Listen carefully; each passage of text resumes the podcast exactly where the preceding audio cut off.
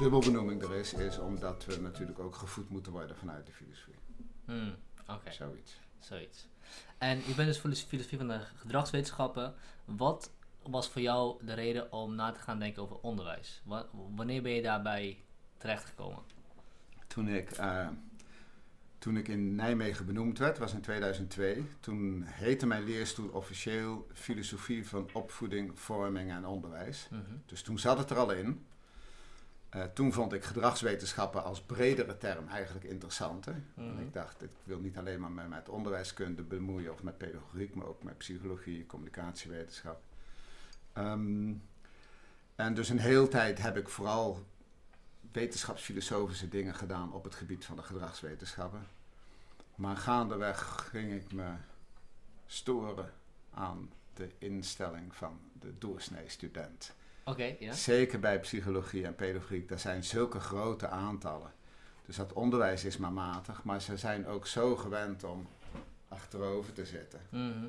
En te denken dat ze er zijn om opdrachten te maken die eh, ze gewoon kunnen beantwoorden. En dus ze zijn gewend dat er antwoorden zijn, dat het ook echt om de antwoorden gaat.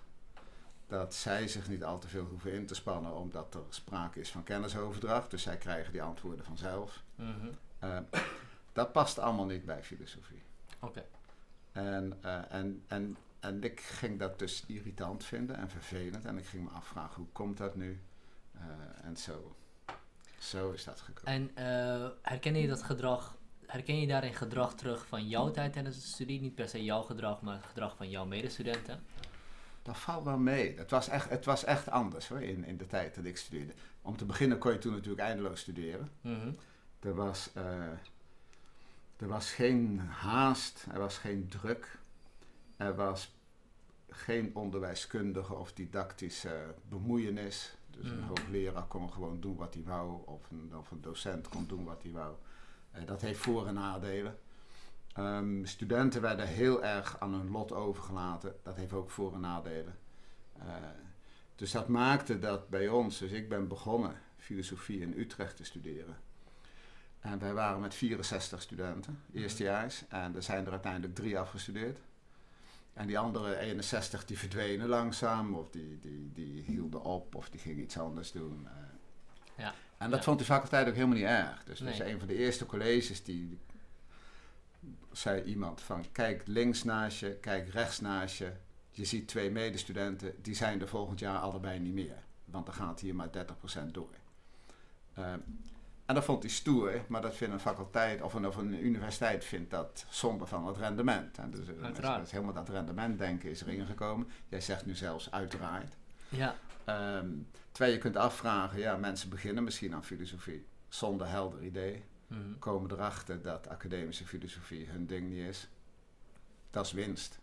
Dan heb je een lager rendement, maar je hebt wel een student die iets opgepikt heeft van wat hij zelf zou willen. Maar dat is geen winst die je kunt boeken. Daar krijg je geen subsidie voor. Nee, nee. Dus het is, dus het is in, in de, eh, in de marktwerking opvatting van, van hoe een universiteit Ja. zich moet, eh, zich moet gedragen, is rendement belangrijk, hoog rendement. Eh, en dat, maar maar het, het onderwijsverhaal is eigenlijk een verhaal wat, wat, eh, wat in mijn boek ook veel, veel verder teruggaat. Dus het uitgebreide toetsen wat we al op de lagere school doen. Mhm. eh, het disciplineren van, van de leerling, zodat hij een, echt een leerling wordt Ja. die gewoon zit en wacht tot er een opdracht is en die dan uitvoert. En Ja. ik denk dat dat te maken heeft met antwoorden kunnen geven op vragen. ja, inderdaad. Want je, je, je begon je te irriteren aan de, aan de universiteitsstudent. Mhm. Maar je boek gaat over veel meer dan alleen maar de universiteit. Het gaat Ja. over al het onderwijs. Dus hoe ben je die stap gaan maken van uni- universitaire studenten naar scholieren, Ja. kleuters? Eigenlijk was het, en dat, dat wordt ook heel breed gedeeld in de universiteit. Eigenlijk is het vanaf dat de studenten binnenkomen duidelijk dat het ook niet aan de universitaire studenten ligt. En ook niet per se aan het universitaire onderwijs. Er zijn Mhm. natuurlijk wel die soort van vervelende prikkels dat het rendement omhoog moet.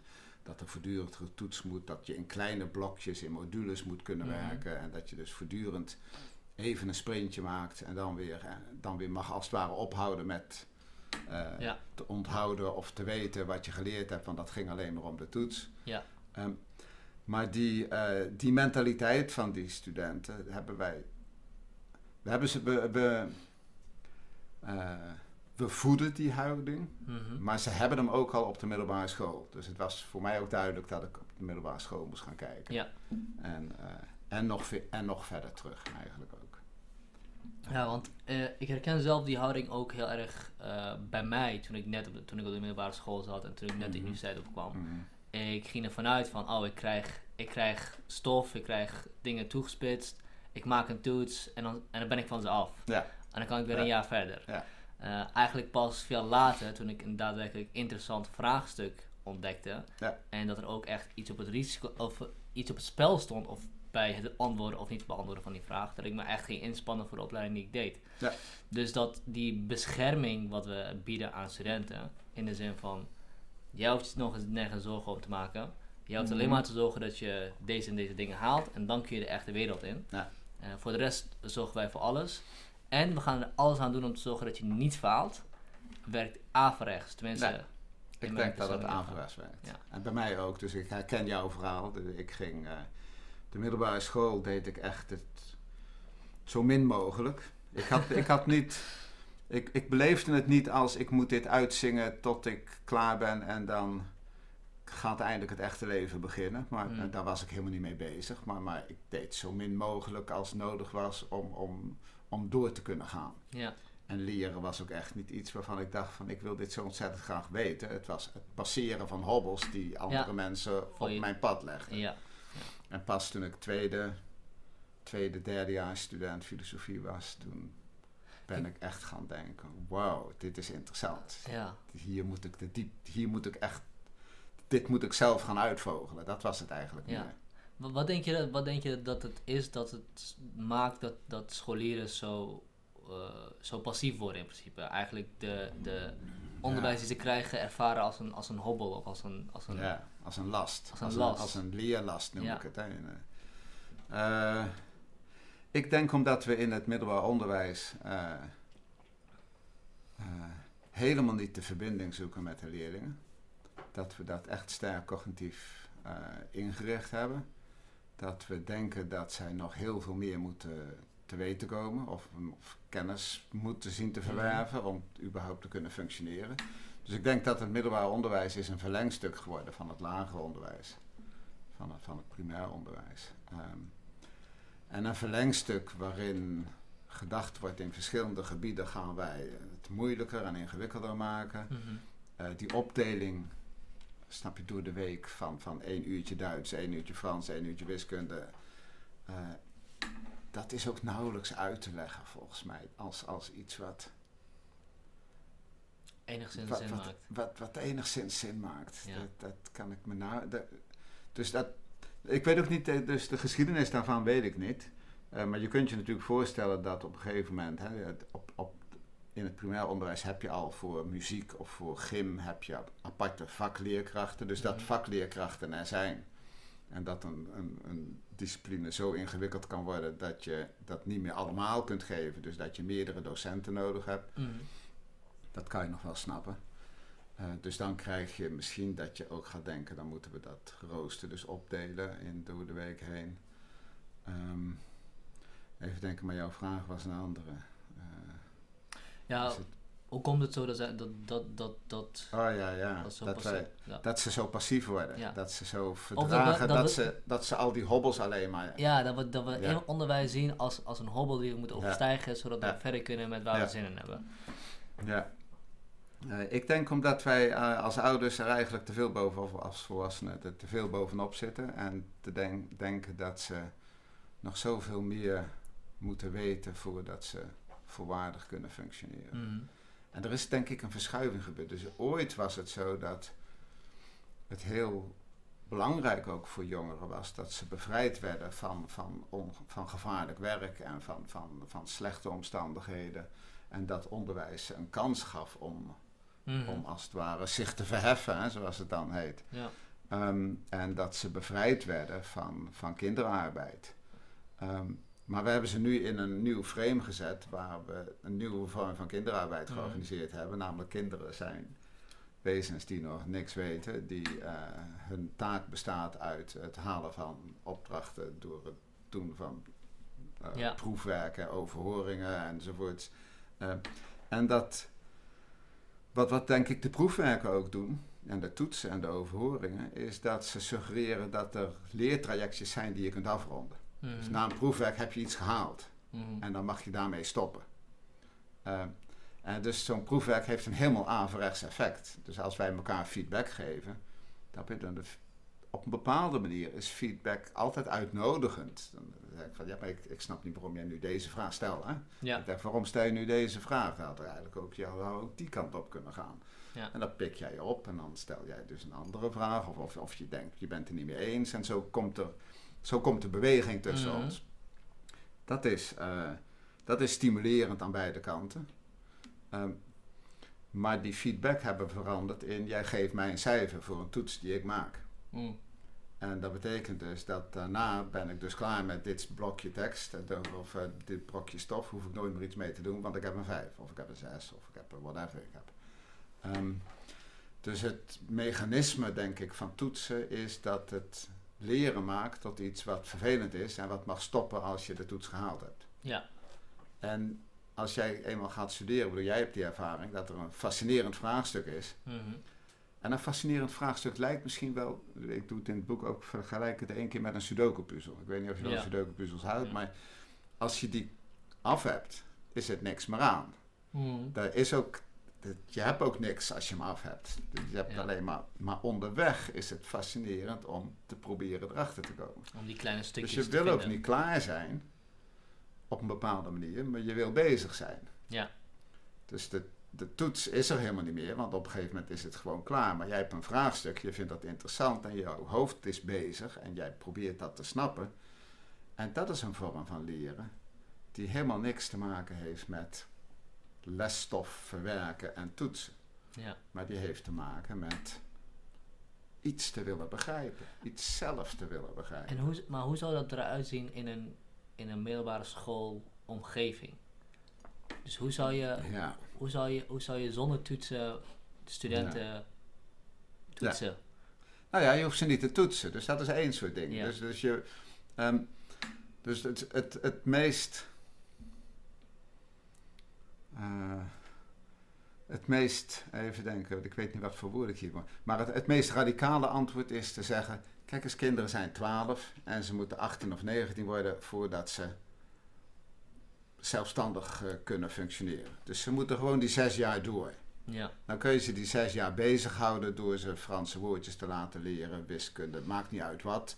Gewoon om ze bezig te houden en je houdt ze van de straat af. Mhm. Die docenten zijn gaan denken, maar dit is nu even, ben ik het heel ironisch Ja, aan het vertellen. ja. Hè? Die docenten zijn gaan, vertellen, gaan denken, dit is echt heel belangrijk. Ze leren mijn Duits of ze leren mijn Mm. natuurkunde. Eh, die leerlingen moeten gewoon die zes jaar door. En dat, dan krijg je een onderwijssetting waarin eh, je nu eenmaal met lesstof bezig bent. Je zou ook kunnen denken, oké, die kinderen moeten zes jaar door. Eh, dat gaat niet sneller.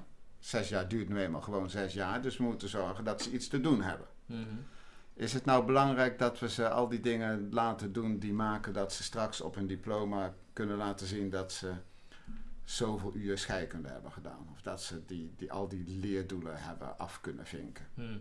Waarom? Dus je moet gaan nadenken over wat, wat gaan we in die zes jaar doen, zodat die kinderen jongeren worden die iets met hun eigen leven kunnen. Ja, dus wat je eigenlijk zegt is, in die zes jaar maakt een kind ontwikkeling door. Hoe dan ook. In die zes Ja. jaar wordt hij een volwassene. Natuurlijk. Of hij nou die cognitieve vermogens heeft, wat we in een beware school leren of niet. Ja. Hij of zij wordt gewoon volwassen. En dat komt doordat hij in een leven zit. Waar dat, Ja. En een, Precies. En, en wat ik, eh, eh, wat, wat, ik, eh, wat ik probeer te verbinden in het boek is dat willen, iets kunnen en iets zijn of iets doen, Mhm. dat die aspecten van het menselijk bestaan bij elkaar horen. En dat je iets het- willen, iets kunnen en iets zijn of doen. ja. Ja. En, eh, en dat kunnen kun je nog uitsplitsen, dat wordt dan vaak gedaan, hè, tussen iets weten en iets kunnen. En dan Mhm. heb je dus als het ware vier werkwoorden die belangrijk zijn. Ehm, en ik heb in, in het begin van het betoog ik al dat kennen en kunnen erg op elkaar lijken. Dus dat kennen in de zin van eh, achter in je hoofd eh, feitjes kunnen onthouden helemaal niet zo interessant is. Dus kennen is een vorm van kunnen. Mhm. Eh, en als je kunnen en willen en zijn en doen bij elkaar brengt. En je zorgt dat op alle vier die fronten jongeren zich ontwikkelen. Dat ze ook hun wil ontwikkelen. Want hun, de wil, dat is waar ik me het meest druk over maak in het boek. Hè, en ook in, in, in, in interviews en in discussies en debatten. Eh, ik denk echt dat we de wil van jongeren gewoon negeren. Mm. We doen net alsof het er niet is. Het is voor jouw bestwil, dus zet jouw wil even aan de kant. Voor jouw eigen bestwil. Dus je krijgt ook een soort van... eh, de oudere mensen gaan zich bemoeien met wat jij met jouw wil moet doen. Die moet je Mhm. even doen alsof die er niet is. Want je moet eerst allemaal dingen leren. Dan mag je straks mag jouw wil weer terugkomen. En doordat je die wil negeert, ontwikkel je hem ook niet. Mhm. Dus als je een, een wil ontwikkelt zich anders dan door informatie te verwerken. Ja.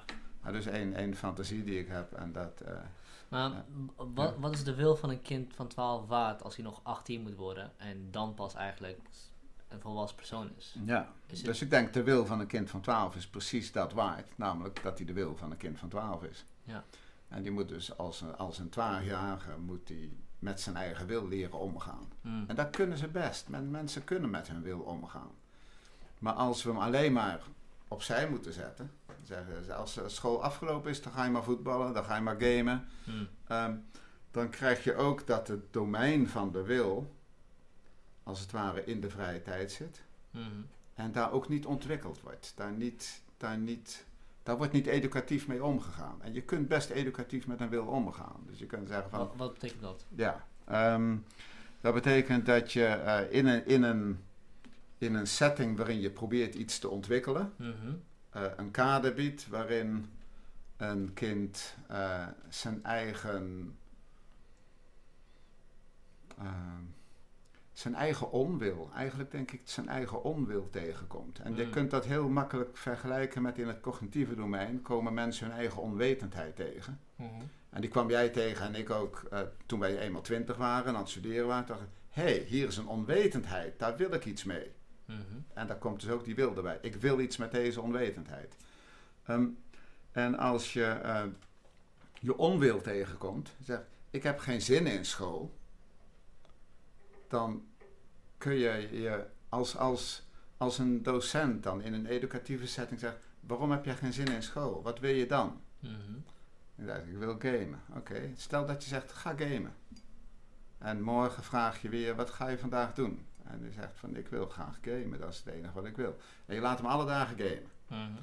Ehm, en je, hebt, je zet hem in een, in een groep, dat is wat ze op Agora doen, hè? dat kan ik Ja, niet uitleggen, maar dat ja. is echt wel leuk onderwijs. Als chef drum Ja, chef toch? drummen. Ja, Ja. Nou, daar, daar wil ik ook inderdaad een vraag stellen, want dat is een super interessante... Ja. Dus wat zij doen is, ehm je zit in een groep van 12 tot 18 bij elkaar. Je vormt een mentorgroep. Eh, daar zitten allerlei verschillende eh, niveaus, hè, wat dat Mhm. dan nog traditioneel niveau houdt. Dus van VMBO tot VWO, alles zit door elkaar. En leeftijden zitten door elkaar. Mhm. En iedere ochtend met jouw mentorgroep heb je een half uur tot een uur de tijd waarin je met elkaar bespreekt wat jij die dag gaat doen. Mhm. En als jij zegt, ik wil gaan gamen, dan vragen wat van jou, jouw eh mentorgroepgenoten, die vragen, oké, wat wil je, wat voor game ga je dan doen? Eh, vind je dat leuk? En heb je gisteren niet ook al gegamed? Jawel, zeg je, dat vind ik gewoon leuk om te doen. Mhm. En dat doe je weken achter elkaar. En dan die anderen zeggen van, nou, ik ga vandaag eh, verder met, eh, met eh, Koreaanse grammatica, want dat vind ik interessant. Of ik zeg, ik, ik ben een auto aan het bouwen. Dus ik ben gefascineerd door, door elektrische auto's. En ik denk, hoe kunnen die energie terugwinnen door de wind op te vangen tijdens het rijden? Mhm. En daar ben ik aan het Of ik ben een drone aan het bouwen, of weet ik veel wat, snap je? En, en ik zeg, ik ga lekker gamen. En morgen hoor ik dus de resultaten van de drone. En ik moet nu moet ik vleugeltjes zien te vouwen. Weet ik veel wat er precies bij een drone gebeurt. Of die van de Koreaanse grammatica. Die zegt van... eh, ik had eh, via Skype had ik contact met, eh, met iemand in Korea. En wij hebben... En het was echt een... Ik kon echt een gesprek met Ja. die Koreaan. Ik ben echt helemaal... Die begreep mij. En ik heb nu contact met een Koreaan en wij praten. Ja. En dat klinkt leuk. En dan zeg ik, en ik ga gamen. Ja, dus ik ben al bij niveau 13 of level 24 en ik ga proberen level 25. Hm. Ga maar door, ga maar door, ga maar door. Na een paar weken. En iedere keer vraagt dus de mentor, die, die zit ook een beetje daarin eh, eh, te stoken. Of te, te, te, te prikken, Te stimuleren, Ja. te porren. En die zegt van, is er ook nog meer dan? Is dit ook de enige game die je wil? Waarom wil je deze game dan? Wat is hier zo fascinerend aan? Wat je dan doet, is dat je ook door die vragen te stellen... een leerling dwingt om zijn wil te onderzoeken. Hm. Wat is nu eigenlijk zo leuk aan dit game? Ehm, en in de setting die we nu hebben, zit natuurlijk een leerling zit zeven uur lang verplicht op school. Ze moet nog allemaal huiswerk, houdt een paar uurtjes over voor zichzelf, kan alleen maar denken, hè, gamen. Ja. Eh, die hoeft ook helemaal zijn wil niet te onderzoeken, want die gaat lekker gamen. En voor die weet roept zijn moeder dat het eten is en dat hij de boodschap, eh, de, de was moet eh, nog opvouwen of weet ik veel wat voor klusjes. En dan moet hij nog naar voetbaltraining. Dus die jongen komt helemaal de grens van zijn verlangen om te gamen nooit tegen. Hm. Gamen wordt niet saai voor hem. Je ziet het in de vakanties. Hè? Dan hebben ze zes weken tijd. Stel dat alle vriendjes op vakantie zijn. Dan zit jij de hele dag te gamen. En de dag erop weer de hele dag te gamen. Na een week ben je dat zat. Dus dan ga je iets ontwikkelen aan je wil. Als je dat nu educatief framet, zoals ik dat dan noem. Als je dat nu in een setting zet waarin jij begaan bent met mij. Niet omdat je mij zoveel wil leren in de zin van cognitief dingen bijbrengen. Maar dat je mij ook wil leren me te verhouden tot mijn wil. Zoals je me wil leren me verhouden tot mijn onwetendheid. Dan trigger je misschien iets. Dus je maakt mij nieuwsgierig. Maar je maakt mij ook gefrustreerd. Misschien wel gefrustreerd met mezelf. Waarom kan ik nou niks anders dan gamen? En dan zeg ik, heb je dan misschien iets leuks voor mij te doen? Of, dat Ja. is een kleine openingetje. Ja. En, Dus, en er is zoveel mogelijk in het ontwikkelen van de wil. dus door eigenlijk, want wa- de reden waarom we die kinderen natuurlijk op school houden, is zodat ze niet eh, bezig gaan met dingen die onconstructief zijn of oneducatief zijn of whatever en ze zelf kunnen ontwikkelen. Maar wat je eigenlijk zegt is, daardoor zorgen we ervoor dat zij niet zelf kunnen gaan nadenken of een eigen dynamiek kunnen gaan Ja. ontwikkelen. precies. wat leren hun is. Eigen, ja, dus, het, dus wat ik dan noem een zelfreflexieve verhouding. Dus een verhouding, de, je, je moet ook een relatie met jezelf krijgen. Hm. En ook met de, met de verschillende kanten van jezelf. Dus als jij nogal lui ingesteld bent, stel, dan is het goed als jij je leert verhouden tot jouw eigen luiheid. Dat je gaat zeggen van, het is hartstikke oké dat ik lui ben. Of het is, eh, eh, of, of eigenlijk ben ik helemaal niet lui. Hm. En, en, dus dat je, dat, je, dat je een visie op jezelf. ehm, maar eigenlijk dat je een relatie met jezelf ontwikkelt. Ja. Dat, is, dat is nog de beste formulering, vind ik. Ja. Dat je gewoon iets En- hebt met jezelf. En dat is echt een taak van de middelbare schooltijd. Ja. En, Wat eh, betreft, in mijn boek be- betoog ik dat dat het idee is. Ja. En eh, is dan de Agora school daar een, echt een voorbeeld van hoe je het zou moeten doen? Ja, dus dat, eh, dat weet ik niet. Eh, in de zin van dat ik dat woordje moet uit jouw zin eruit wil. Dus ja. het is een manier waarop het zou kunnen. Ja, misschien is het goed of om die Agora school uit te leggen wat zij precies doen. Want Ja. het is mij ook nog niet helemaal duidelijk. Ze hebben geen vaste lespakketten en Nee, dergelijke. ze, hebben geen ze klassen. hebben geen klassen. Ze hebben mentorgroepen, zoals ik net al vertelde. Dus dat zijn groepen leerlingen, maximaal 18. Die hebben een mentor. Eh, ze zitten van, van 12 tot 18 door elkaar en van VMBO tot VWO. Hm. Eh, alle niveaus en alles. Ehm, en ze doen challenges, zoals ze die dingen noemen. En ze hebben een heel gaaf, ze hebben echt een heel gaaf leerling-volgsysteem. Dus, daar, Hm. dus je ziet ook wat je aan het doen bent in je challenge. Je leert ook een challenge bouwen. Eh, challenges zijn ook niet allemaal individueel. Dus ik zei net wel, ik benadruk net van je moet een relatie met jezelf krijgen. Maar dat doe je natuurlijk niet door de hele dag in je eentje naar jezelf te staren. Dat doe je Ja. juist in een groep. Ja. Dus die challenges zijn heel vaak eh, gezamenlijke challenges. En kan ook met iemand zijn in een andere mentorgroep. Hm. Dus jij zit bijvoorbeeld in jouw mentorgroep en je bent de enige die helemaal weg is van, eh, van hydraulische remmen of zoiets, van auto's. En er zit in een andere zit daar nog eentje die daar wel iets mee wil. En dan ga je met elkaar een plan bedenken om te snappen hoe hydraulisch werk, remmen werkt, wat dat eigenlijk is. Je? Stel dat je dat in een, mooie folder van Porsche heb je gelezen dat daar hydraulische remmen bubble the pup in zitten.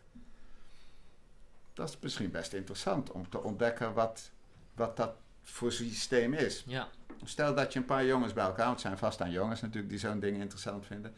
Ehm, en dan gaat een mentor die zit daar in de buurt. Die zegt, wat moet je allemaal, wat is eigenlijk hydrauliek? Nou, dan moet, je moet, komt heel veel natuurkunde bij kijken. Dus je moet iets van, van eh, eh, hoe heet dat, eh, compressie, dus van, van hoge druk in een vat. Je moet gaan snappen hoe een vat dicht kan blijven. Dus je moet heel veel natuurkunde komt Ja. daarbij kijken. En dat ga je dan bestuderen en ontwikkelen en zicht op krijgen, doordat jij gefascineerd was in zo'n remsysteem. Mhm. Ehm, en die challenge, die, je ontwikkelt dus een idee van die challenge. Je denkt van dat doe ik vier weken over, of ik doe het op maandag en dinsdag. eh, en dan de andere dagen doe ik iets met zwemmen of iets met, eh, met eh, buiten. Want ze hebben dus ook, snap je, ze mogen net zo goed naar buiten als dat ze in de school blijven. Mhm. Dus je kunt ook iets gaan doen, bijvoorbeeld eh, een feest gaan organiseren in een bejaardenhuis. En dan heb, dat is ook een challenge, snap je? Hmm. En dan ga je met je allen en dan moet je dus weer, hoe plannen we dat? Hoe zorgen we dat alle spullen er zijn? Hoe krijgen we dit gefinancierd? Hmm. Kunnen we naar fondsen toe? Nou, fondsen is misschien nog, maar zo'n mentor die zegt van, daar heb je geld voor nodig. Misschien dat de slager wel worst beschikbaar wil stellen. Ja. Of de bakker, whatever. Eh, dus ga maar naar de bakker toe.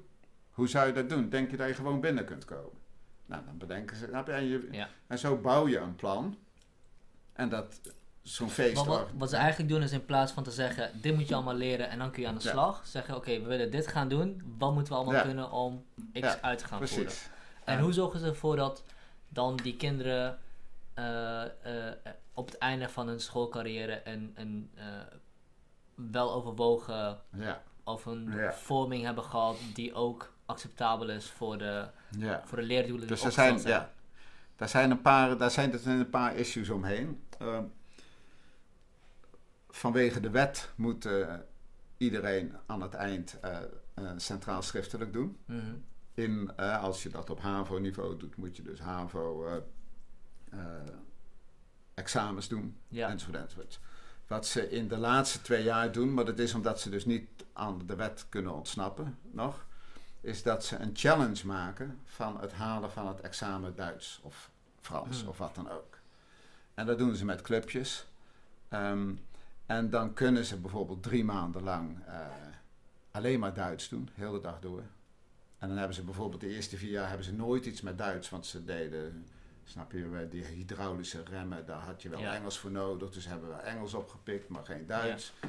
En dan doen ze een challenge Duits. En dan doen ze drie maanden lang alleen maar Duits om, en dan doen ze staatsexamen. Mhm. En die hebben ze dan binnen. En zo houden ze pakketten. En als je zes of zeven eh, vakken hebt gehaald, dan heb je een diploma. Ja. Ze beloven ook aan het begin aan de leerlingen en aan de ouders eh, het advies waarmee jij uit het primair onderwijs deze school binnenkomt. Minimaal op dat advies eh, haal jij een diploma. Mhm. En maken ze tot nu toe dus ook 100% waar. Oké. Ehm, maar ze, ze hebben wel last. Eh, en ze daar wordt, wordt wel wat verschillend over gedacht. Maar, maar mainstream, denk ik, in Agora heeft wel last van dat, dat centraal schriftelijk er nog is. Wat ik heel graag zou willen is een experiment. Ehm, met sommige eh, Agora-scholen, want het, het aantal wordt groter. Hè? Dus we Mhm. zijn in Roermond begonnen. en Dit jaar zijn er vijf bijgekomen in de buurt van Nijmegen toevallig. Mm. Eh, volgend jaar starten er weer een vijf of zes bij. En die starten als kleine clubjes. Hè? Dus hier in Nijmegen zit het Montessori. Ja. Daar zijn 1800 leerlingen of zo. En die hebben dus twee klasjes van 15. Agora onderwijs. Ja. Ja. Dus er zijn maar 30 leerlingen tussen de 1800 anderen die nu op de Agora manier onderwijs krijgen. Met een paar mentoren zitten daarbij en, enzovoorts. Ehm, ik zou graag een experiment willen waarbij dat centraal schriftelijk afgeschaft wordt. Mhm. Waarbij het helemaal niet nodig is om eh, eh, een pakket van zes of zeven te halen. Maar waarbij je wel een portfolio bouwt. Waarbij je laat zien wat voor challenges jij gedaan hebt. Waarin je kunt laten zien wat voor competenties je ontwikkeld hebt. Waarin je kunt laten zien waar je iets van af weet. Waar je kunt laten zien wat voor soort taal je beheerst of welke niet. Mhm. Snap je, op dit moment, er meer dan een miljard mensen zijn Chinees op de wereld. Ik Mhm. spreek geen letter Chinees of geen karakter Chinees. Ik weet niet eens hoe je dat moet zeggen. En, en, en er zijn zoveel talen waar ik niks van weet. En wij denken dan, het is zo belangrijk dat je Duits of Frans in je pakket hebt. Waarom? Duits of Frans? Ja, dat zijn toevallig buurlanden. Maar... Dus Ja. je kunt je afvragen, waarom willen we zo'n centraal schriftelijk en ook op een soort van landelijk meetbaar niveau? Bij filosofie, jij bent ook een filosoof, dus kunnen dit, dit is een heel mooi voorbeeld van wat voor verschrikkelijkste gebeurt als je een centraal schriftelijk hebt. Oké. Eh, de eerste vier jaar op middelbare scholen is het filosofieonderwijs totaal open en vrij. Dus je kan toevallig, snap je, als jij ergens een les geeft, eh, jij kan doen met je leerlingen wat je wil. Mhm. En, eh, en je hebt vast overleg en iemand wil weten waarom doe je wat je doet. Maar dat, als je dat kunt uitleggen en binnen de school is dat oké, is het oké. Maar in klas 5 en 6, HAVO 5, eh, dan is het 4, 5 of VWO 5, 6, eh, moet je leerdoelen halen die landelijk zijn vastgesteld. Er is een commissie die Ja. stelt dus landelijk vast. Ik weet niet of je de examenboeken wel eens gezien hebt. Eh, nee, dat niet. Nee, maar dus eh, Fleur en eh, Leon en, eh, en Sam die hebben het boek geschreven voor de HAVO. Oké. Dat, zijn, dat, zijn, dat is echt een leuk boek. Maar er zitten aan het eind dus de leerdoelen en eindtermen in. Dus je moet dan, en daarop word je getoetst. Mhm. Dus je moet kunnen uitleggen wat Parfit vindt van persoonlijke identiteit en wat voor twee. En dan wordt het leerstof. Dan is dus alles wat te maken heeft met zelfdenken gaat weg. Je moet dat kunnen afvinken en je moet al die eindtermen beheersen. Dus stel dat je op Agora zit en je hebt een fascinatie voor filosofie en je hebt van alles, allerlei filosofische challenges gedaan. Voor mijn part een film gemaakt over Nietzsche, want zulke soort dingen kan ook. Hè? En, eh, en mensen daarvoor geïnterviewd en je hebt daar iets moois van gemaakt, je bent lang mee bezig geweest. En dan moet je je finale challenge gaan doen voor het examen. En dan moet je dus eindtermen kunnen afvinken. En dan kun je niet je beroepen op die film van Nietzsche wat je gemaakt hebt of wat dan ook. Nee, Als zijnde ik weet dingen van filosofie. Omdat het niet past in de Nee, eindtermen die gesteld zijn. precies. En wat ik dus zou... Is dat een kwestie van verkeerde eindtermen of een kwestie van eindtermen die gewoon... een kwestie van überhaupt eindtermen. Ja, precies. En van de, van de, van de fictie dat je eh, moet kunnen vragen van een filosoof die in, eh, in eh, Ter Apel op school gezeten heeft, dat die ergens in Groningen, dat die hetzelfde weet en hetzelfde kan als iemand die in Middelburg, in Zeeland of in Limburg, waar dan ook. Ja. Eh, want we moeten tenslotte, als jij een examen HAVO of VWO hebt gehaald, dan moet dat overal hetzelfde zijn. Mhm. Terwijl iedereen snapt dat mensen verschillen. En dat als jij twee VWO'ers bij elkaar neemt, van dezelfde school, met hetzelfde vakkenpakket Mhm. en dezelfde cijfers voor hun eindexamen, dat dat toch twee heel verschillende mensen zijn. Ja. En dat als je eh, twee mensen die, één komt uit Zeeland en één komt voor mij uit Amsterdam en die hebben een verschillend pakket. En die hebben geen één vak hetzelfde en die hebben allemaal cijfers anders, dat dat toch twee heel dezelfde mensen zouden kunnen zijn. Dus die fictie dat dat centraal schriftelijk ons een soort van algemene gren of een algemene bar, een algemeen niveau Ja. zichtbaar maakt voor ieder van ons, dat is zo'n fictie. Dat is zo jammer. Dus wat ik zou wel zou willen, want het probleem is natuurlijk dat hoe doe je dat in het vervolgonderwijs of hoe doe je dat Mhm. bij werkgevers? Eh, flauw zeg ik vaak. ehm, van popsterren en van dis disjockeys en van eh, voetballers vragen we ook niet wat voor diploma's ze hebben en wat voor cijfers ze hebben gehaald, maar we vragen wel een soort portfolio. Ja? Ja. Dus, eh, en een voetballer, daar ga je een tijdje scouten en je gaat en je kijkt in welk team heb je gezeten en wat voor positie en hoe speel je eigenlijk op die positie. Dat is een verhaal. Mhm. Ehm, wat ik zou graag zou willen met het experiment van Agora, of onderwijs wat daar een beetje op lijkt, is dat dat zonder centraal schriftelijk mag, dat dat in de vorm van een eh, portfolio mag, Mhm. En dat universiteiten of HBO's en werkgevers zich inspannen om op basis van een portfolio toestemming te geven. Dus Ja. iemand heeft een middelbare school gedaan, zes jaar daar iets zinnigs gedaan, heeft geen diploma, maar heeft wel een portfolio. Ehm, komt op de Radboud Universiteit en ik wil het eigenlijk bij ons gaan regelen dat zij Ja. dat gaan toestaan, dat daar een soort selectiecommissie wordt. En in het begin kan dat natuurlijk makkelijk, want als er maar 30 leerlingen van Agora komen, die kan je nog wel allemaal spreken. Mhm. Er komt vast allemaal problemen tegen, Ja. dus ik weet ook niet hoe het Je opgelost gaat, je gaat inderdaad zeker, zeker een probleem van schaal krijgen daarmee. Eh, maar dit Ja. is wel even een heel ander interessant punt wat, om te maken bij Agora. Want ehm, wat ik Chef Dermo ook wel eens heb horen zeggen is... wat wij vaak met kinderen doen is we halen ze uit de wereld. We leren ze de dingen die we denken dat ze nodig hebben. En dan gooien ze er dan weer in. Ja. Maar als het goed is, als je kinderen de wereld in gooit... leren ze dingen die ze nodig hebben om in die wereld te leven. Met de juiste mentoren. Ja. En als ik nadenk over hoe misschien eh, eh, eh, vroegere volkeren of zelfs waar ik vandaan kom, Irak, kinderen dingen leren. Als je 10, 11 bent, word je bij je oom neergezet in de Mhm. autowerkplaats of whatever. Ja. En je zoekt maar uit. En dan leer je inderdaad de dingen die nodig zijn om je in die ruimte te bewegen. Je leert Ja. geen cognitieve vermogens, maar je leert, je leert Je met leert, je oom. ook, je leert ook cognitieve vermogen. Je leert ook cognitieve- ja. Maar je, leert, je leert met je oom bewegen, je Ja. leert met mensen om te gaan, je leert met klanten om te gaan. Ja. En wat we ook heel veel missen in onderwijs, tenminste wat ik zelf persoonlijk gemist heb, is dat de wereld jou niet afrekent op jouw cognitieve vermogens. Je moet je kunnen bewegen met mensen, Ja. tussen mensen, met organisaties. En wat, wat we ook doen is kinderen eigenlijk volledig individueel maken. Jij leert de cognitieve vermogens die je nodig hebt om te doen wat je nodig Ja. hebt. Maar in de echte wereld beweeg je constant met andere mensen. En je, je, je, je faalt of staat als groep zijnde. Ja. Bijna altijd. Sommige mensen zijn wel heel individualistisch, maar dat komt niet zo heel vaak voor. En voor die dingen Nee. hebben we totaal geen oog. Nee. Ehm, Dus een voetbalteam verliest de wedstrijd Ja. met z'n elfen. En Precies. hebben alle elf hebben ze een rol gespeeld.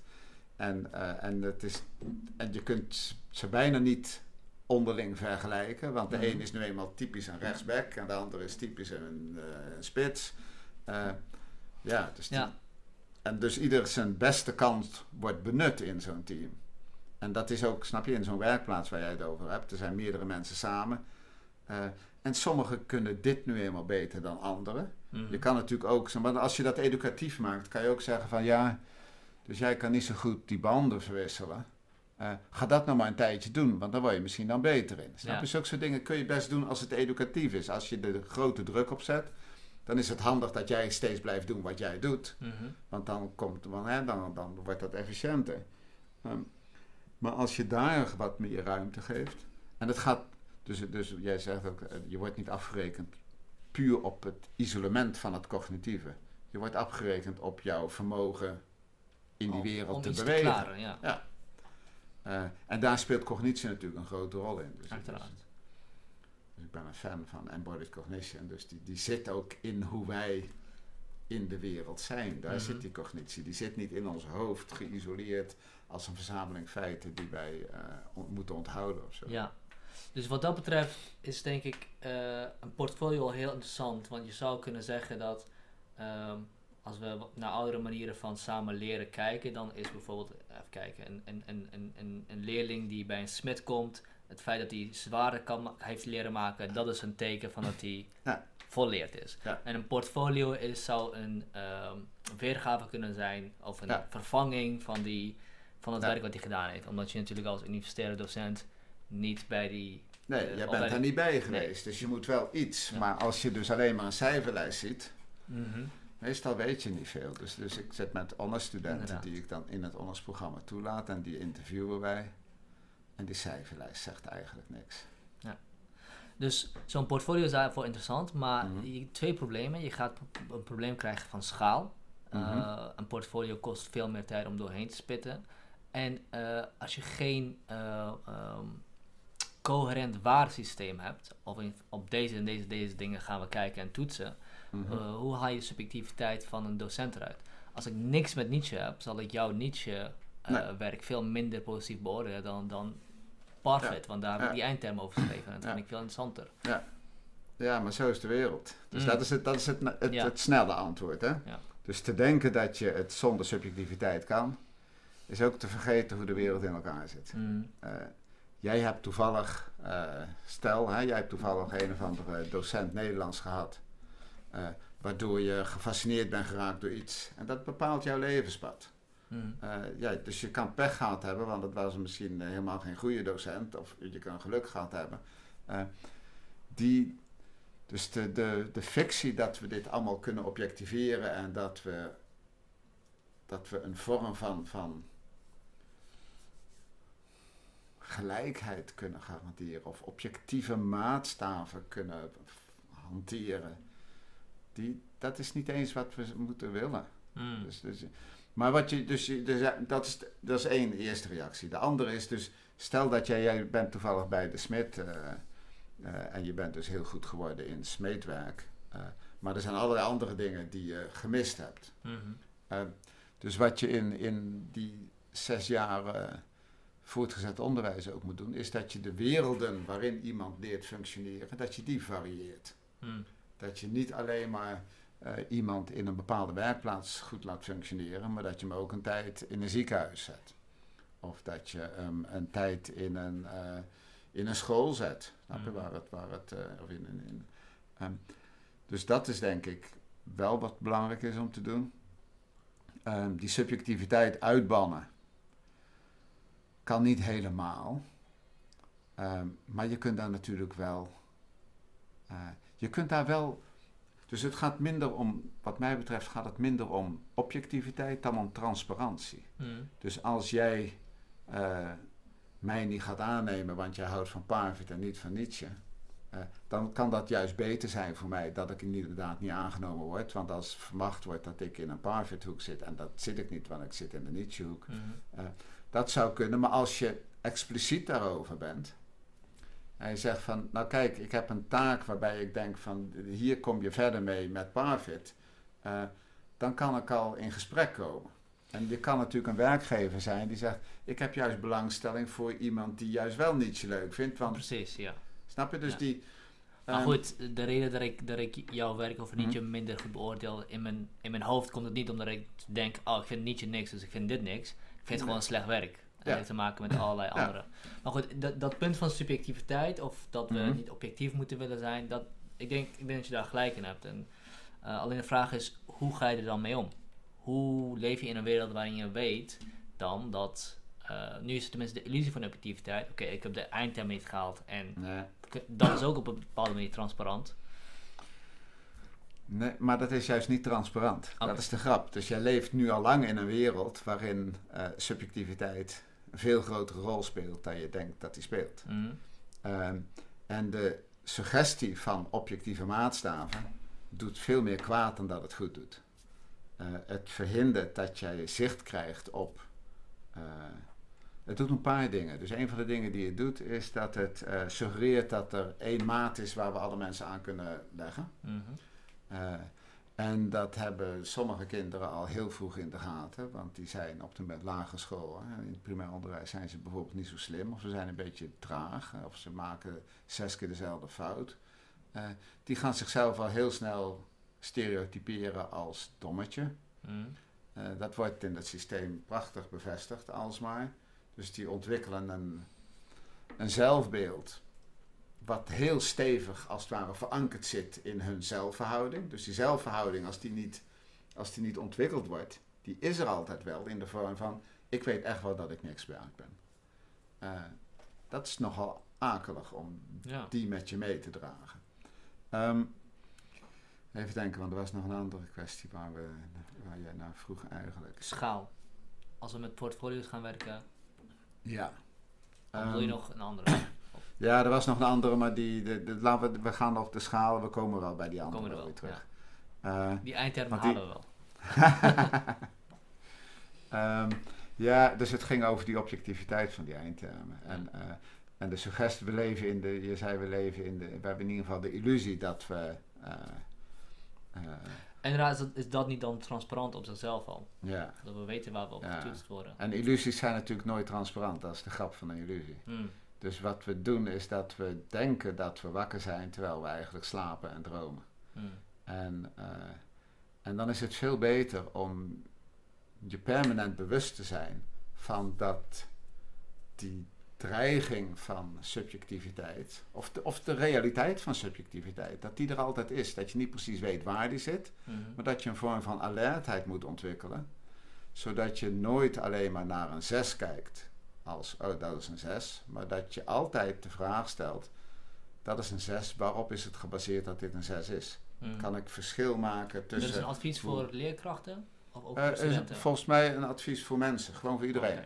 Dus, wij, eh, dus, in, dus in een eerder boek heb ik gezegd, wat de taal doet, wat fascinerend aan taal is, is dat het altijd onthult en verhult.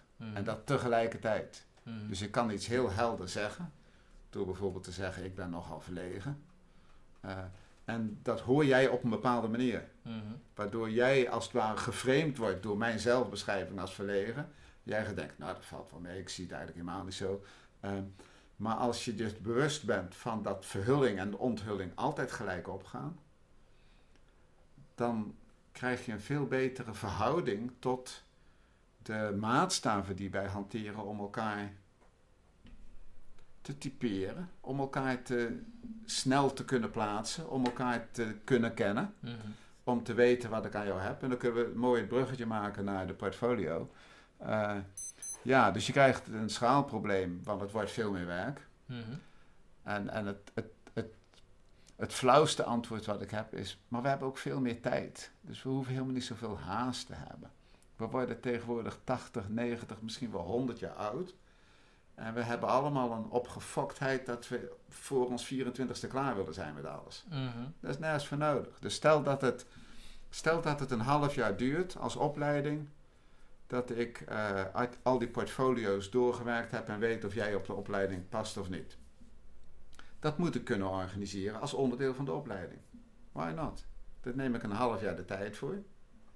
Eh, dat wil niet zeggen dat ik in mijn eentje allemaal studenten één voor één zie met hun portfolio en dat die studenten daarna vijf en een half maand zitten te niks omdat ze alleen maar één uur met mij konden praten. Mhm. Maar je kan daar makkelijk ehm, een, een, een lesprogramma van maken. Je kunt ze bijvoorbeeld elkaar laten interviewen. Je kunt ze eh, in portfolio's naar vergelijkbaarheden laten zoeken met elkaar. En we zijn, ik ben natuurlijk niet de enige docent. Dus als ik een Ja. opleiding heb waar 150 mensen zich melden... en ik ben de, ene die, de enige die de selectie moet doen... dan wordt het hopeloos. Snap je? Dan wil ik gewoon... eh, aan, aan het begin wil ik gewoon iemand met een front office die gewoon kijkt 6666, oké, 777, oké. Eh, dat is heel makkelijk snel. Maar als ik alle docenten gebruik om te gaan kijken, ben jij eigenlijk wel een student die bij filosofie past? En daar maak ik een halfjaarsprogramma van waarin we Oké, die- bij, bij filosofie snap ik nog hoe we er doorheen kunnen komen. Of bij eh Mhm. gedragswetenschap, maar bij recht, bij psychologie, bij bedrijfskunde. Why not? Als het duizend Omdat het er te veel zijn. Ja, Stel dat je... Dus je moet... oké, maar moet- goed, ik snap het punt van, oké, Ja. dan doen we er een half jaar over. Ja. dan doen we er een jaar over. Ja. Dan doen we er twee jaar over, om, de, om die selectie te maken. Ja. Zeg maar, je, je, eh, En die tijd is er ook. Je hoeft niet... Je hoeft niet... eh, snap je? Je hoeft niet allemaal op 1 september precies te kunnen beginnen. hmm. Waar- waarom zou je dit zo... Dus ik, ik vind die monsteropleidingen sowieso een verschrikking. Hè? Dus, eh, dus duizend mensen die psychologie komen studeren. Of Nou, ik denk, dat- 800. ik denk dat, dat, dat, dat hier nog een ander argument onder ligt inderdaad. Mhm. Dat eh, de universiteit niet schaalbaar zou hoeven te zijn. Ja, Toch? dat vind ik ook. Eh, dus dat is in, in, in de universiteit mijn positie. Dat ik vind, die, die mag echt veel en veel kleiner. Mhm. Maar dan heb je natuurlijk ergens anders. Die, die- die- al die mensen zijn er. Ja. Ja. Dus een van de manieren waarop je dit kunt zeggen is, en dat zeg ik even een beetje op een cynische manier, maar eh, er is eigenlijk heel veel verborgen jeugdwerkloosheid.